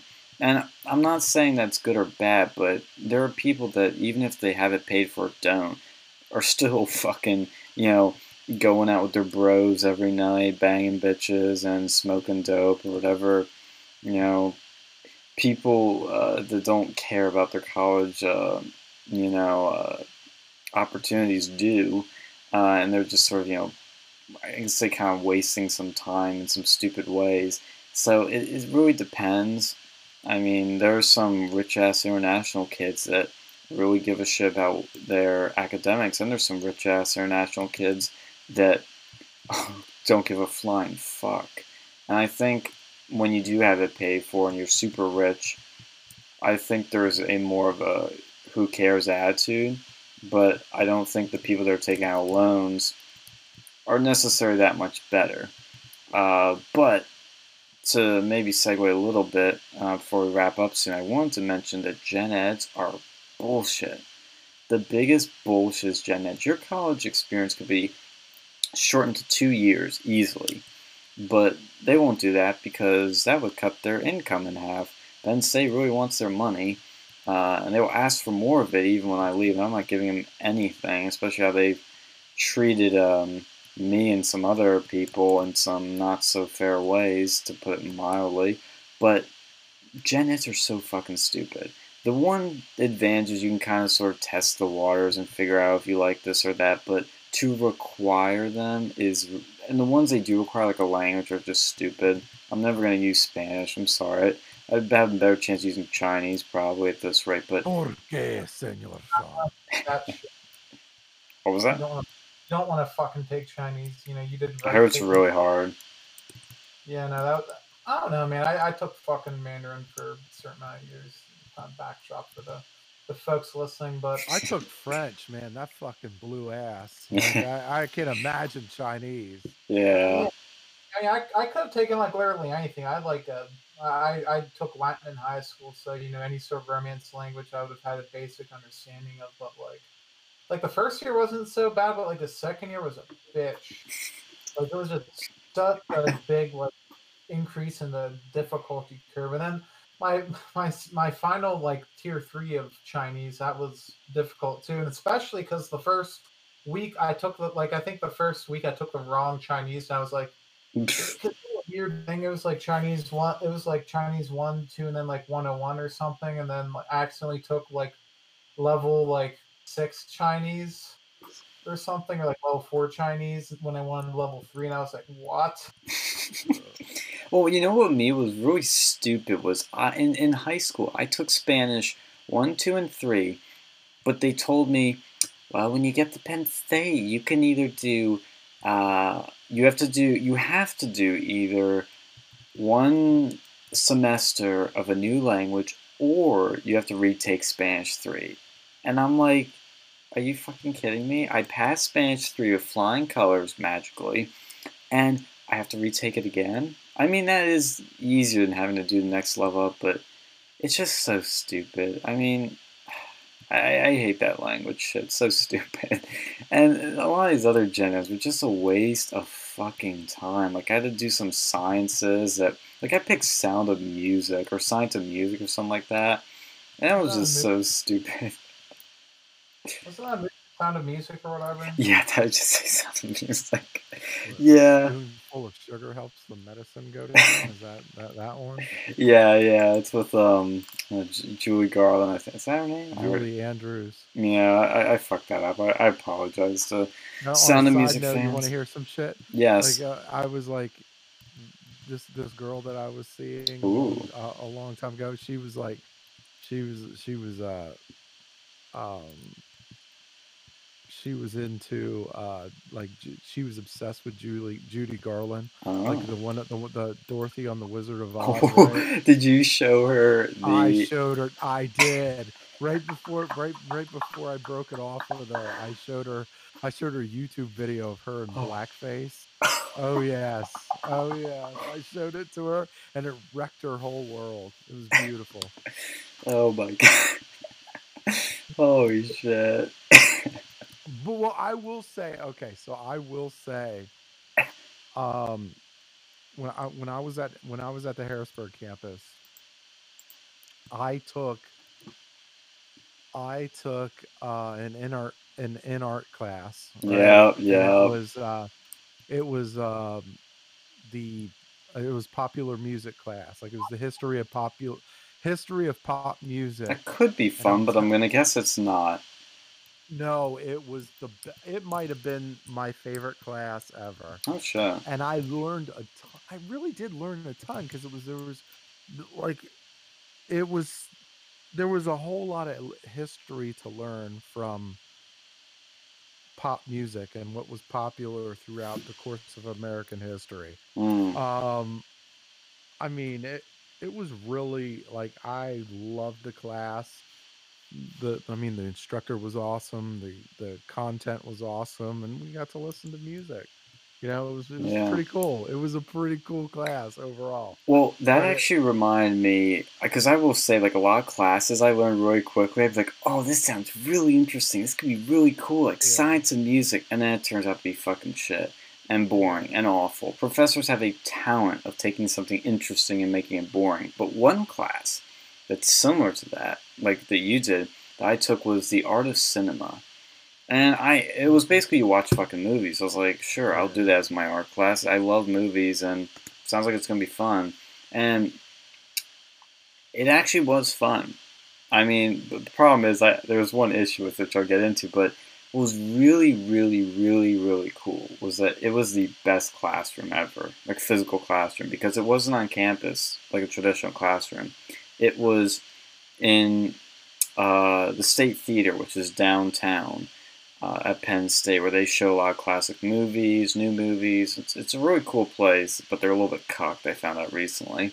Uh, but they, that's where the class was, and you went in there, and there's this giant screen and this like old sort of theme, sort of cinema, and you there was a bar there too. Uh, there's popcorn, a ticket stand, and you walk in your class, and my professor, really nice dude, would show us. We, he showed us a few movies. He shows, I think, um, I can't remember some of them, but I mean, his lectures were kind of meh, but the movies was, were really fun.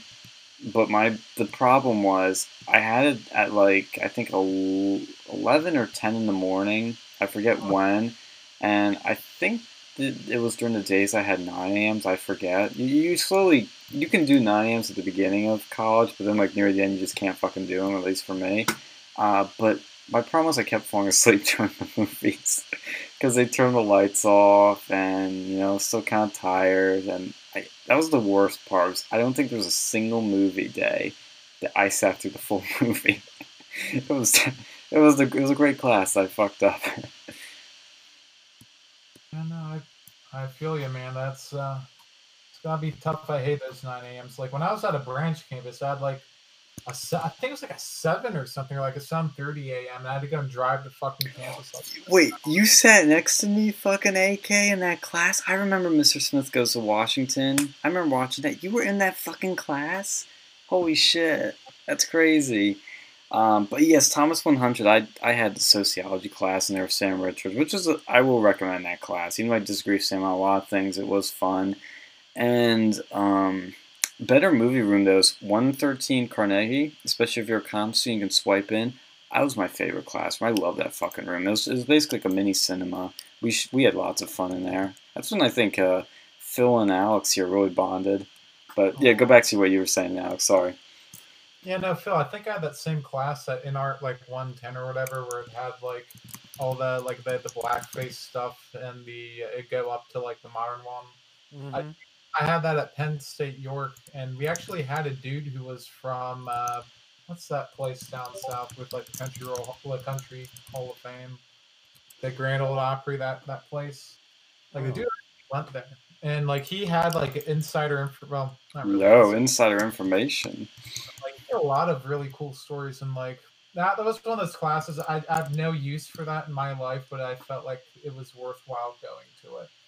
But i don't know like there was there were certain things to like you know, if you take an early class like i mean i could deal with it because i was still living at home at the time but like when i was at main campus you know having to go and get there early in the mornings? That that definitely sucks. Like if you can help it you know limit the amount of early ass classes and limit the amount of night classes too like yeah, don't do night classes and don't do those like three hour ones if you don't have to. especially both like that Yeah. fucking sucks. I had the same teacher for two of them, and it was basically the same class. One was in an in an IST package, and the other was an SRA package. Same shit. He had a monotone voice, rambled off of slideshows. Yeah, and and, that, and then that's also going into club times when clubs usually meet between like six and nine, and if you're having a class between then, like you're just you're missing, you're wasting time in a s- class that you're gonna fall asleep in when you could be at a awesome club doing some cool shit. Yeah, that was at Penn State York too. So I mean, they they only really had like maybe two clubs that really Hmm. sports actually did anything that well maybe well yeah pretty much too. it was like scrounge and the student government and like that was you know if you're going to go to a branch campus get involved with student government there because like that's an easy way to that's an easy thing to put on your resume and it's like you can actually do shit like i tried to do shit when i was over there like Well, man, you, you're staying on the branch campus, right? that was at the branch yeah over here like to get into there you actually have to like you know suck someone's cock or something i don't even know how to Yeah, UPUA is terrible. Oh, f- Like- oh, we can dive into student government real quick. terrible. I wanted to say the Oh my god. quickly Yeah. about what um Alex was saying, like the cool teacher that knew some shit about like you know, some insider info, like with the um, country music folks. Like, I had one class. It was a, s- I had an annoying fart like lefty professor that worked for Clinton and would show like fake news CNN clips. He was my PR professor. He didn't tell us anything like that we didn't fucking know. Like, never lies. Like, yeah, no shit. That's what PR does all the time, isn't it? Um, but one day, I had the best class ever in his class. He brought in the dude that ran the BJC. The BJC is like our big um, arena where they have performers, bands, concerts, comedians, all kinds of cool shit comes. Sports play there.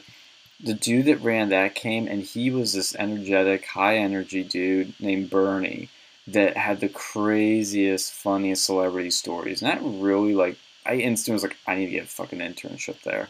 Didn't get it, unfortunately. Maybe I'll still try for some there because you can get some really good connections. But that kind of, that really got me excited about kind of getting in the celebrity world or that sort of shit. And that's also, I think, the same year the Don we had the Don Jr. event. But that you can get really cool shit like that. You're just not going to get anywhere else. But UPUA, fuck, man, student government's some bullshit. Just a bunch of elitists jerking off to themselves once a week, and they just do nothing, absolutely nothing but virtue signal. Yeah, that's kind of what I've gotten like from over here. Like uh, when I was in like CCSG, and they still actually do some real work there. And I think, you know, it's it's a different thing too. Like the people who go to a branch campus are generally not the same as the people who go like four years to the main campus. Like you know, most people who went there, you know, they came they came from a more like non-elitist backgrounds. So you have more, you know, quote unquote real people there. I mean, you Yeah. always have national students who are given a bunch of money, but not as not not as much like especially the crazy extent that you have over at you know main campus. So like you have a lot of military ex-military you have a lot of like working adults. Like you know there was a lot more people who are like over the age of like 30 than at main campus like significantly. Like that was probably like 20 20 to like 40 like 35 percent at penn state york. And it, was an interesting experience you know it, you, you kind of see that in their student government well, that's so two things. I think I don't know about you, but college really made me hate elitists.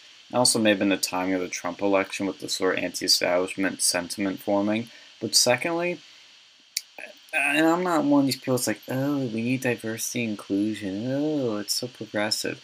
But what I did really like about college was getting to meet so many different people from so many parts of the world, from so many different backgrounds, like Chinese uh, people. Like one of my coolest friends I've ever met was uh, Yuang from China. He is such an interesting person. I he literally changed me in a lot of ways of broadening my perspective and seeing things from a completely different perspective. Um, but you mean like you know Chinese people, Germans, British, uh, rural, uh, urban, uh, people that you know Republicans, Democrats, socialists, liberals uh, military people, like veterans. You there's so many different walks of life you'll run into, and everybody's really interesting in some way. That's the thing too. Like, I mean, of all the international people, ninety percent that you'll see at like Penn State are probably from like China, Korea, or like India. Yeah. Like, I mean, it's Asians. Yeah, pretty much all you know Asian international students. So you know, there's not that much diversity there, but like compared to me, where we had like one, like I think we may have had like one or two like Asian people in my high school. I don't even know if we had that many. You know, I mean, I guess we had a few like uh, we had a couple international like uh, maybe like one or two Hispanic internationals. Like the student government at Penn State York, that's where all the international students went. Like we had a few Chinese. We had like Alan, who's you know I miss that dude. He had who's from uh, the place born was from Kazakhstan. Like he was awesome. He had that. We had that guy. I, I think Harry told you about him who wasn't even a student. He was like some black guy from like Italy apparently, but I'm not even sure if he was lying about that. and he just he just wanted to student governments and allegedly may have taken someone's fifty thousand dollar watch and returned yeah. But like, you know, that, that, like it was just some crazy shit that you know, and I would have never seen that if I didn't, you know, get involved with student government over there. Like just some of these stories and getting to go and see some of these like actually different cultures like that. Like there's a certain benefit to that, and I agree with you. Like you know, it's a lot of talk about like diversity and shit, but like if if they're from America, like I've met Chinese people from America, and they're not that much different than like you and me. You know, there's a couple. Yeah, exactly an actual like Chinese national. Like they have some so wild, different. When you think like Korean nationals, like they're just so different from you know the Americanized you know people that you have over here because you know like we all we all have differences. You know you have differences between New York and California and Pennsylvania, but like you get certain different you get like way different like views of things you know from an international perspective. Oh yeah. Especially china because it's such a different culture. And that's the one i wish i would have done too is like actually had a study abroad for a semester. I, I mean, yeah.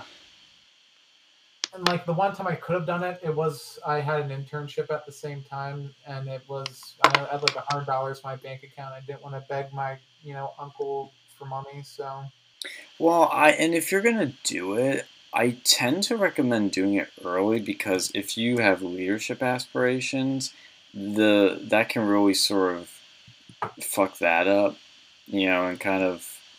Well, I, I like I mean. Or yeah, we're doing it in the summer. Yeah, that's too, true too. I mean, I never did it because I just didn't personally see a point to it from my major, and it just I don't know. I felt bad, kind of like spending more money that way, and I just I also didn't really know where to go, honestly. Yeah, I mean, I don't know. Any, anywhere would have been interesting. Like one of these days, you know, I'm gonna go and save up some money and go to like Europe or something. Go to yeah. that shit. Once all this COVID nonsense is, you know, I guess we're double demonetized now, done with. But, you mentioned the c word. How dare you? Yeah, but like I, I feel that you know there's I feel like I had a pretty overall decent experience. I wish in some ways like I, I felt like I learned a decent bit at Penn State York, but I feel like I don't know. I think maybe after my freshman year, I should try to go over to main campus, but you know, I, I just didn't Mm. have for it, and that's you know, it's like even right now I have like forty grand. I mean, it's a bit less. I've been paying it off, but my bill was forty grand. That was before I even had the um, GI Bill kick in. Like I didn't get that till like my spring of, like for my dad until my spring of the um, sophomore year. So I would have been out like probably another like twenty grand. Well, you know, we, we're all going to have regrets because it's the whole thing is a learning experience, and it's not just an academic learning experience, it is a life learning experience. And, you know, I, I'm still trying to figure out what I'm going to really do, but I know one thing for certain is that it won't be our last time there. We'll be coming back at some point, all of us, and getting the band back together. And maybe we'll do something really big and fun. I mean, I'm, I'm hoping to really pull something really, really cool off, but if not, we'll, we'll, we'll, still come by and, you know, do a drive-by trolling, per se. And I, I feel that like know, it's just it's just so different. Like everyone's sort of college experience. Like I mentioned this before, it's like you know you're getting injected with an unknown substance with college. It's a you- drug. you don't know what effect it's going to have. You know, you, you take that red pill. Some people that might have allergic reaction and it might go and you know hurt them, and they might end up you know going to the hospital and being done with that. Some people might have an enlightenment. You know, it really sets them off. Like I, I'm not like honestly, I don't feel like college really clicked with me until my senior year. Hmm. Like honestly, my sophomore year was just a waste. My my freshman and you know, well, not my sophomore, my junior year was a complete waste. But my like freshman year, I mean, I felt like I, I did okay there. Same thing with my sophomore year. Like academically, I did great during those two years, but it just I didn't have the same experiences I would my my senior year. And you know, definitely if you're going to university, try to get a good friend group in early. Try to go make Mm. friends with people, you know, freshmen and stuff. Like, I mean, I, I had Harry and I had you. Like, Harry was probably the only real friend I kept from, you know, my freshman, you know, year.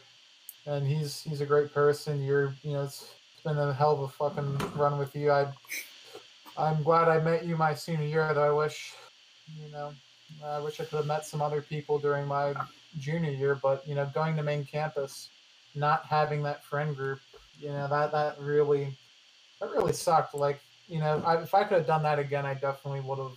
You know, I, I should have talked to her or something like roomed with them, figured that out because, you know, my first my first roommate was terrible.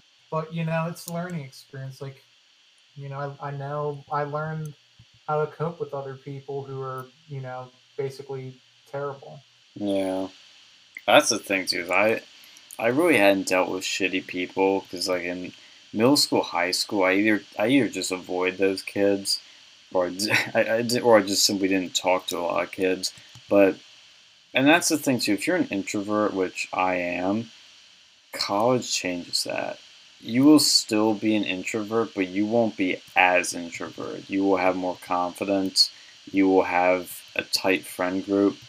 I, I wouldn't go so far as say you'll become a full on extrovert, but you will you'll do things and you, you'll be a different person in ways that your middle school self would be like, holy shit, I never expected that. Uh, do that. I don't want to say it will do that because some people, you know, yeah, not always, but I, I think a lot of people do blossom.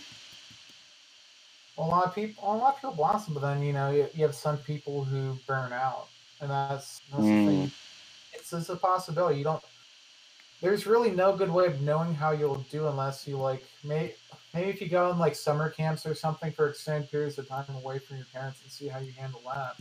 Because just like dealing with other people without parental supervision, that's that's Yeah. biggest like you know there's a devil in that you know there's that sort of re- like recklessness you can get into like if you were raised with like a parents that were strongly over you it- you know you could and you know you never were around people that could bring you bad uh, bad stuff like honestly like when i like when i turned 18 i started hanging around this like group of people and like I, I got used to drinking before I even went to college. So I mean, uh, in some ways, I'm kind of thankful for that too, because I could have ended up in some deep shit. Like first time I ever had a bit of alcohol, if that was in college. Actually, let's let's end on that now. What is your drinking recommendations? Because obviously, a lot of people are gonna fucking drink, but how should it? What would you recommend?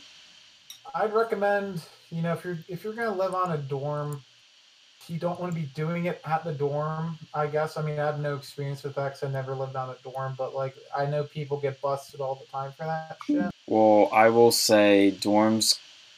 I know one time it was literally my freshman year. I think even during summer session, the dorms were raided, um, and people were like calling people like, "Oh my god, pour it down the drain!" They're like freaking out. It, it can happen just remember, you don't own the dorm, it's not your property, and it can be searched at any time. And the janitors and Penn State has a key to your dorm room. Uh, so don't keep alcohol in dorms. I think that's just stupid. Unless it's just for like one night and you're just like keeping it there. I mean, like, like don't go to a dorm party. That just seems. Oh, yeah. Oh, oh I, I, I heard a lot of those my freshman year. Like I could hear them is stupid. But for the most part, on a Friday night and a Saturday night, the dorms will be dead. But like my freshman year, they were kind of wild, which was really weird. And it was because it was freshman dorms. But uh, yeah, don't do that shit. It's it's just stupid. Um, but I mean, I do that. Do it on off-campus location, and don't go to a wild. Don't go to an extremely wild party that like definitely if you're going to Penn State, don't be very careful if you're underage during State Patty's Day. Like, do not go to that shit because they've been cracking down that really hard unless you have some, you know, really reliable connections. Like if you know someone that's not gonna be a big party, like I just be careful because I mean I was I was a you know I, I was a college student. I've drank underage here before, never got caught. You know I'm old enough now. You know go ahead, write me up for that shit. But like you know I would you know, be careful walking around at night. Cause, yeah. You know, I was stupid. I never paid for Uber, so I didn't have the money for that shit. And I I mean, I never drove, but I always walked. And the thing too is, I will say, on campus is extremely safe, but off campus, yeah, I, have I've had some, uh, I've one or two kind of scary situations, and I, I'm I've I've always been 100% sober as you guys well know, I just I don't drink, but uh, some other people could have gotten some seriously bad situations, and people have gotten into bad situations. There's been rapes, there's been robberies, there's been all kinds of shit. I mean, it's and there are cops out there, but they can't watch every little block. And you know, if you're going to be a freshman, you're going to get into drinking. Like, be very careful with it, because as Penn State has become infamous for, there has been a fraternity death because of stupid drinking and stupid um, behaviors in general. And I get people are going to do it. If you want to do it, you know, I can't stop you, but you need to be safe and responsible about it. It's a test to your maturity. And a lot of people are going to be immature at first, but that's when bad things can happen. And you just need to be smart about it, or as smart as you can be, or else something bad can happen. Yeah, that's that's the thing. You have to be real careful, especially drinking. If you're going to be, you know, smoking pot, like just remember, you know, the dorms are not safe by any means for any sort of debauchery going on. Yeah. Like you will get caught. You try that shit on the dorms. Like you know, maybe you can sort of, maybe you won't for a while, but you know, you start getting lazy with that, you're gonna end up. It's not, eh, you know, it's it's not just a slap on the wrist all the time. Like that especially if you're going for certain jobs like teaching, like that can be a real issue. Mm-hmm. Like going to college for a teaching degree and then getting underage and then boom in TA, like you're screwed. And if you're even if you're doing off campus, like be very careful because some of these parties can be really sketchy. Drinks do get spiked. It happens. It's I think a bit more frequent than people think or would like to think. It's not too. I mean, it can happen to guys, but it's mostly from. It's for. You know, yeah, it's for women, and that's the thing too. Is like what we're talking about is general rules, but for women specifically, you need to be extra, extra safe because it's a bunch of horny guys, uh, drunk, horny guys, and that's a bad combination. you know, and I just like you know with the fraternities and stuff like Oof. you know if, if you don't have a ton of like if you had to go and pay for college yourself, fraternities probably aren't what you should be doing.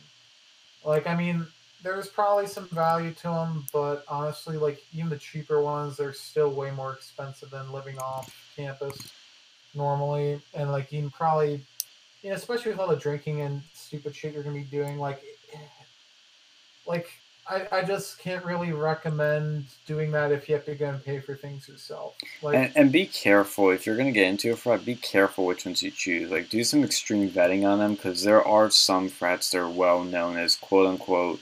This is what I've heard from somebody that ran basically the safety side sororities. Was they're known as rapey frats, and they would tell their sorority sisters don't go to them, and they would still fucking go.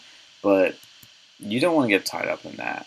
Like, even if you didn't do anything wrong, just being associated with one that does something wrong is really bad. Associations can be very dangerous. yeah, you know, even if you didn't participate in the, you know, whatever degenerate shit goes on in there, like it can, it'll follow you, and you know, it could throw your whole college career away. Like, look what happened to the guys who were with the one frat who had the guy fall down the staircase. You know, good luck at them. Like, whenever someone does a job interview, that's that's gonna be pretty tough. Oh, what was this frat you were in? I've heard of it before. Where, where have I heard of this before? Um, might have been the news. you know, it's like, yeah, you don't want that. Be careful, frats. I, I recommend not doing them, but if you're gonna do them, extreme vetting. And I mean, I don't know. I mean, there's a certain, I, and we have one person that's a friend of ours that would probably have more information on Mm. this. Like, there's still some frats out there that are like probably more old school and like they don't, they aren't like 100% party focused. Like, I see value in the concept of the fraternity. I Oh yeah, don't- I don't know if it's all like if they're all very similar in terms of the shit that they do, or if they have ones that are more like you know networking related and you know friendship and brotherhood. and then there's also the secret societies. We'll talk about some uh, extra networking. There's that, but those ooh, those are interesting. If you do get into one, I recommend infiltrating it. That'd be pretty cool. Yeah, absolutely. But I have no idea what happens in those. Like they're just so you know secretive. so I mean, you really don't know what happens over there. And just remember, whatever happens in these places behind closed doors, it could have like one of these days. Just know it could come out into the limelight. And, you know, if you did something really bad there, that um, it's not going to stay secret forever. Well, Well, and speaking of that, be careful what you say online. Oh yeah, that's another thing. Like, if you post something in a you know group chat, especially GroupMe, and even if you don't have your name necessarily associated with it, just pretend that potential employers could see it. You know, be very careful with what you put on there. That's one of the biggest things. Like, it happens pretty much every year. Some sort of chat gets leaked. You might think you know your friends over there, but you really don't. Mm-hmm. And be careful you post on Snapchat. That shit doesn't disappear like they like you to think it does. It does not fucking disappear. And people can record shit and take pictures of their friends' phones of what they're seeing on Snapchat. Yeah, I, I'd be careful of that. You know, it's all that stuff you'll learn. Like, you know, there's no real secure way to communicate online. Like, I mean, you're better like doing it voice, but you, people can still record that. Like, best way would probably be in person if you want to discuss anything remotely controversial that you wouldn't want your mom reading. Yeah. I mean, it's one thing if you have a club that talks about drinking, okay. Even like minor pot use, okay. But you know, you talk about like serious stuff that you don't want getting leaked out. Don't don't trust whatever messaging app you're going to be using. Don't trust Zoom. Don't trust any of that stuff. You know, do it in person because that's the only way you can have a modicum of security. And you know, just be careful of like, I guess, um, you know, be careful who you make enemies with. Like, just be aware of what you do. yeah. Because, you know, shit can follow you. Just try to live a life that you're honest. Like, don't lie to people. Like, I mean, especially nowadays, you know, you're seeing that here. And and the elitists, they they're gonna exist. You know, try take them down when you can. Don't try not to be like them. try to go and run whatever. If you're gonna run an organization, run it in an honest fashion. Try to be better. Like try to actually don't just try to do stuff to get it on a resume. Yeah. That's And the th- oh, last thing I'll mention too is like since we live in a, I guess we still live in a Me Too era, or maybe it's a post Me Too era. Just remember that there will be people that, you know, there, there's a lot of bad stuff that genuinely happens, but there are also very bad people that will try to ruin your life, and you know, some instances too that if you see something, it, it- you know, the saying, if you see something, say something. You know, if you see something bad happening, report that shit because not only is it just awful to, you know, not if, if something like let's say somebody gets raped and you don't you know about it, you or you witness it or whatever, and you don't do anything about it, that's bad in of itself. Like that's really bad. But if you don't do something, well, that can come back to bite you too. And maybe that's good social pressure then. But yeah, you gotta realize that the serious as much as college is fun and games, there's serious shit that happens, and I I mean, like I said, like the, again, like you're saying too, things can come back to haunt you. Like look at Kavanaugh, even though he, in our opinion, did nothing wrong, and didn't do the things that he was accused of, there were still accusations made at him. Now imagine if you put yourself in a situation where you might not have done something, but it might look like you had, or you were at the wrong place at the wrong time. You know, you need to be careful of that. I mean, it's it's it's something that's hard to prevent in some ways, but it is preventable by just not putting yourself in bad situations. And with the parties, be extra careful. I mean, I I've had some close run-ins with, you know, and I have some theories on what could have happened at some parties, but I've had some close run-ins where something bad may or may not have happened. I to people I know, and we've dealt with it kind of, but sometimes you don't even know, and you don't really you, you can't trust these guys. I'll say that there's a lot of good guys out there, but there's a lot of guys you just can't trust, especially if you don't know them. Uh, if you know someone's untrustworthy, warn your friends about these people. Too yes, yes, because that you know that's just being a good friend. If you if you know someone's a bad apple, try to warn people and do it in a tactful way. Because there's nothing worse than you know having someone. Oh yeah, we knew this guy was no good, or you, you knew this girl was untrustworthy, and then you know when something happens. and then you know your friend is in trouble now. They have a black mark on their record, basically. And yeah, just be careful who you associate with too. Like, you know, that can happen. You think you know people, and you don't, and hmm. that can be a scary thing because you get you get one real bad person, they can make the rest of your life miserable, depending on how much you're actually associated with this person. Yeah, And you know, just know that not all people out there are good people like you know you think that they are. There's some people who are actual psychopaths, and a lot of people this might be the first time they realize that. Mm-hmm. And it's in college. It's not like high school where you're all kind of forced to associate with people. You can choose who you want to be friends with and who you don't want anything to do with for the most part. Yeah, and if you're a woman too, like don't go. I mean, nobody should go to parties alone. But if you're a woman, like make sure you know who's at parties, and don't take an empty or a um, an open drink. Don't put your drink down, and be very alert. That's the problem I have with when women like get super drunk at parties. Is they're they are not alert, and people will use and abuse them. Bad shit will happen. I agree with that. But any last words of wisdom before we close out? Yeah, no, I mean, you try to do everything. You can try to do everything right. Sometimes things will go out the right way. Just try to go and make the most of your time there. It, like going into college, you can feel like it, it drags on sometimes, but sooner or later, you're going to look back at those days and think the best of it. Like my brother, you know, he went to a smaller college. He never really had the he didn't have anywhere near the same experience as me. And like honestly, from the time that he graduated high school to like now, he's not really changed as much as I did when I first went to college. And when I'm back now, like, you know, I still talk to my old friends, but it's not the same as the people I met in college. Like, it's just a life changing experience. You know, let it have that experience, enjoy it. hmm You know? Take advantage of every, all of it because you never know what's going to happen. There could be a fucking global pandemic that cuts it short, and you'll have regrets like I did, which I hope to make up for. it's it's a change, but you know, it's it's a good change sometimes. Like not not that pandemic stuff, but that. Like college in general, Yeah, it's a good change. it's something different, and you know, you are going to change from it, and accept that.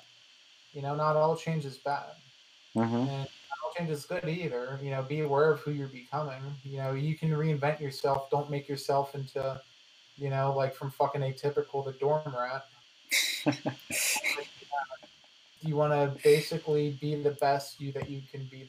You want to, and always pretend, you know, always think there could be that great connection over here, that person that I could get meet over here, that potential employer, because you know very well could be. You know, put your best self forward. Try not to make a bad name for yourself. Try to make as many friends as early as possible, and try to basically live live life. Know that everyone's college experience is going to be different, and you know everyone's going to have regrets. But you know nothing, nothing to the point unless you try not to do anything to the point that it makes you regret going to college at all. Just make you regret not doing something else that's going to make you even better. You know, it's always room for improvement, but try not to ruin it for you or anyone else. It's a growing time. You get to become an adult. Everyone makes mistakes, and for some mistakes, it's better to make it off in college than anywhere else. Others, probably not. But you know, you'll learn. Yeah, don't don't do stupid shit. Don't fuck up. Keep your grades up and have fun. Well, that's I think all we'll have for tonight. Thank you everyone for tuning into our Real News Quarantine. It's been an interesting uh, little reflection on our college experience. Hope you found insightful, and we'll see you next time. As always, have a nice day. Subscribe to the channel and wash your hands, bitches.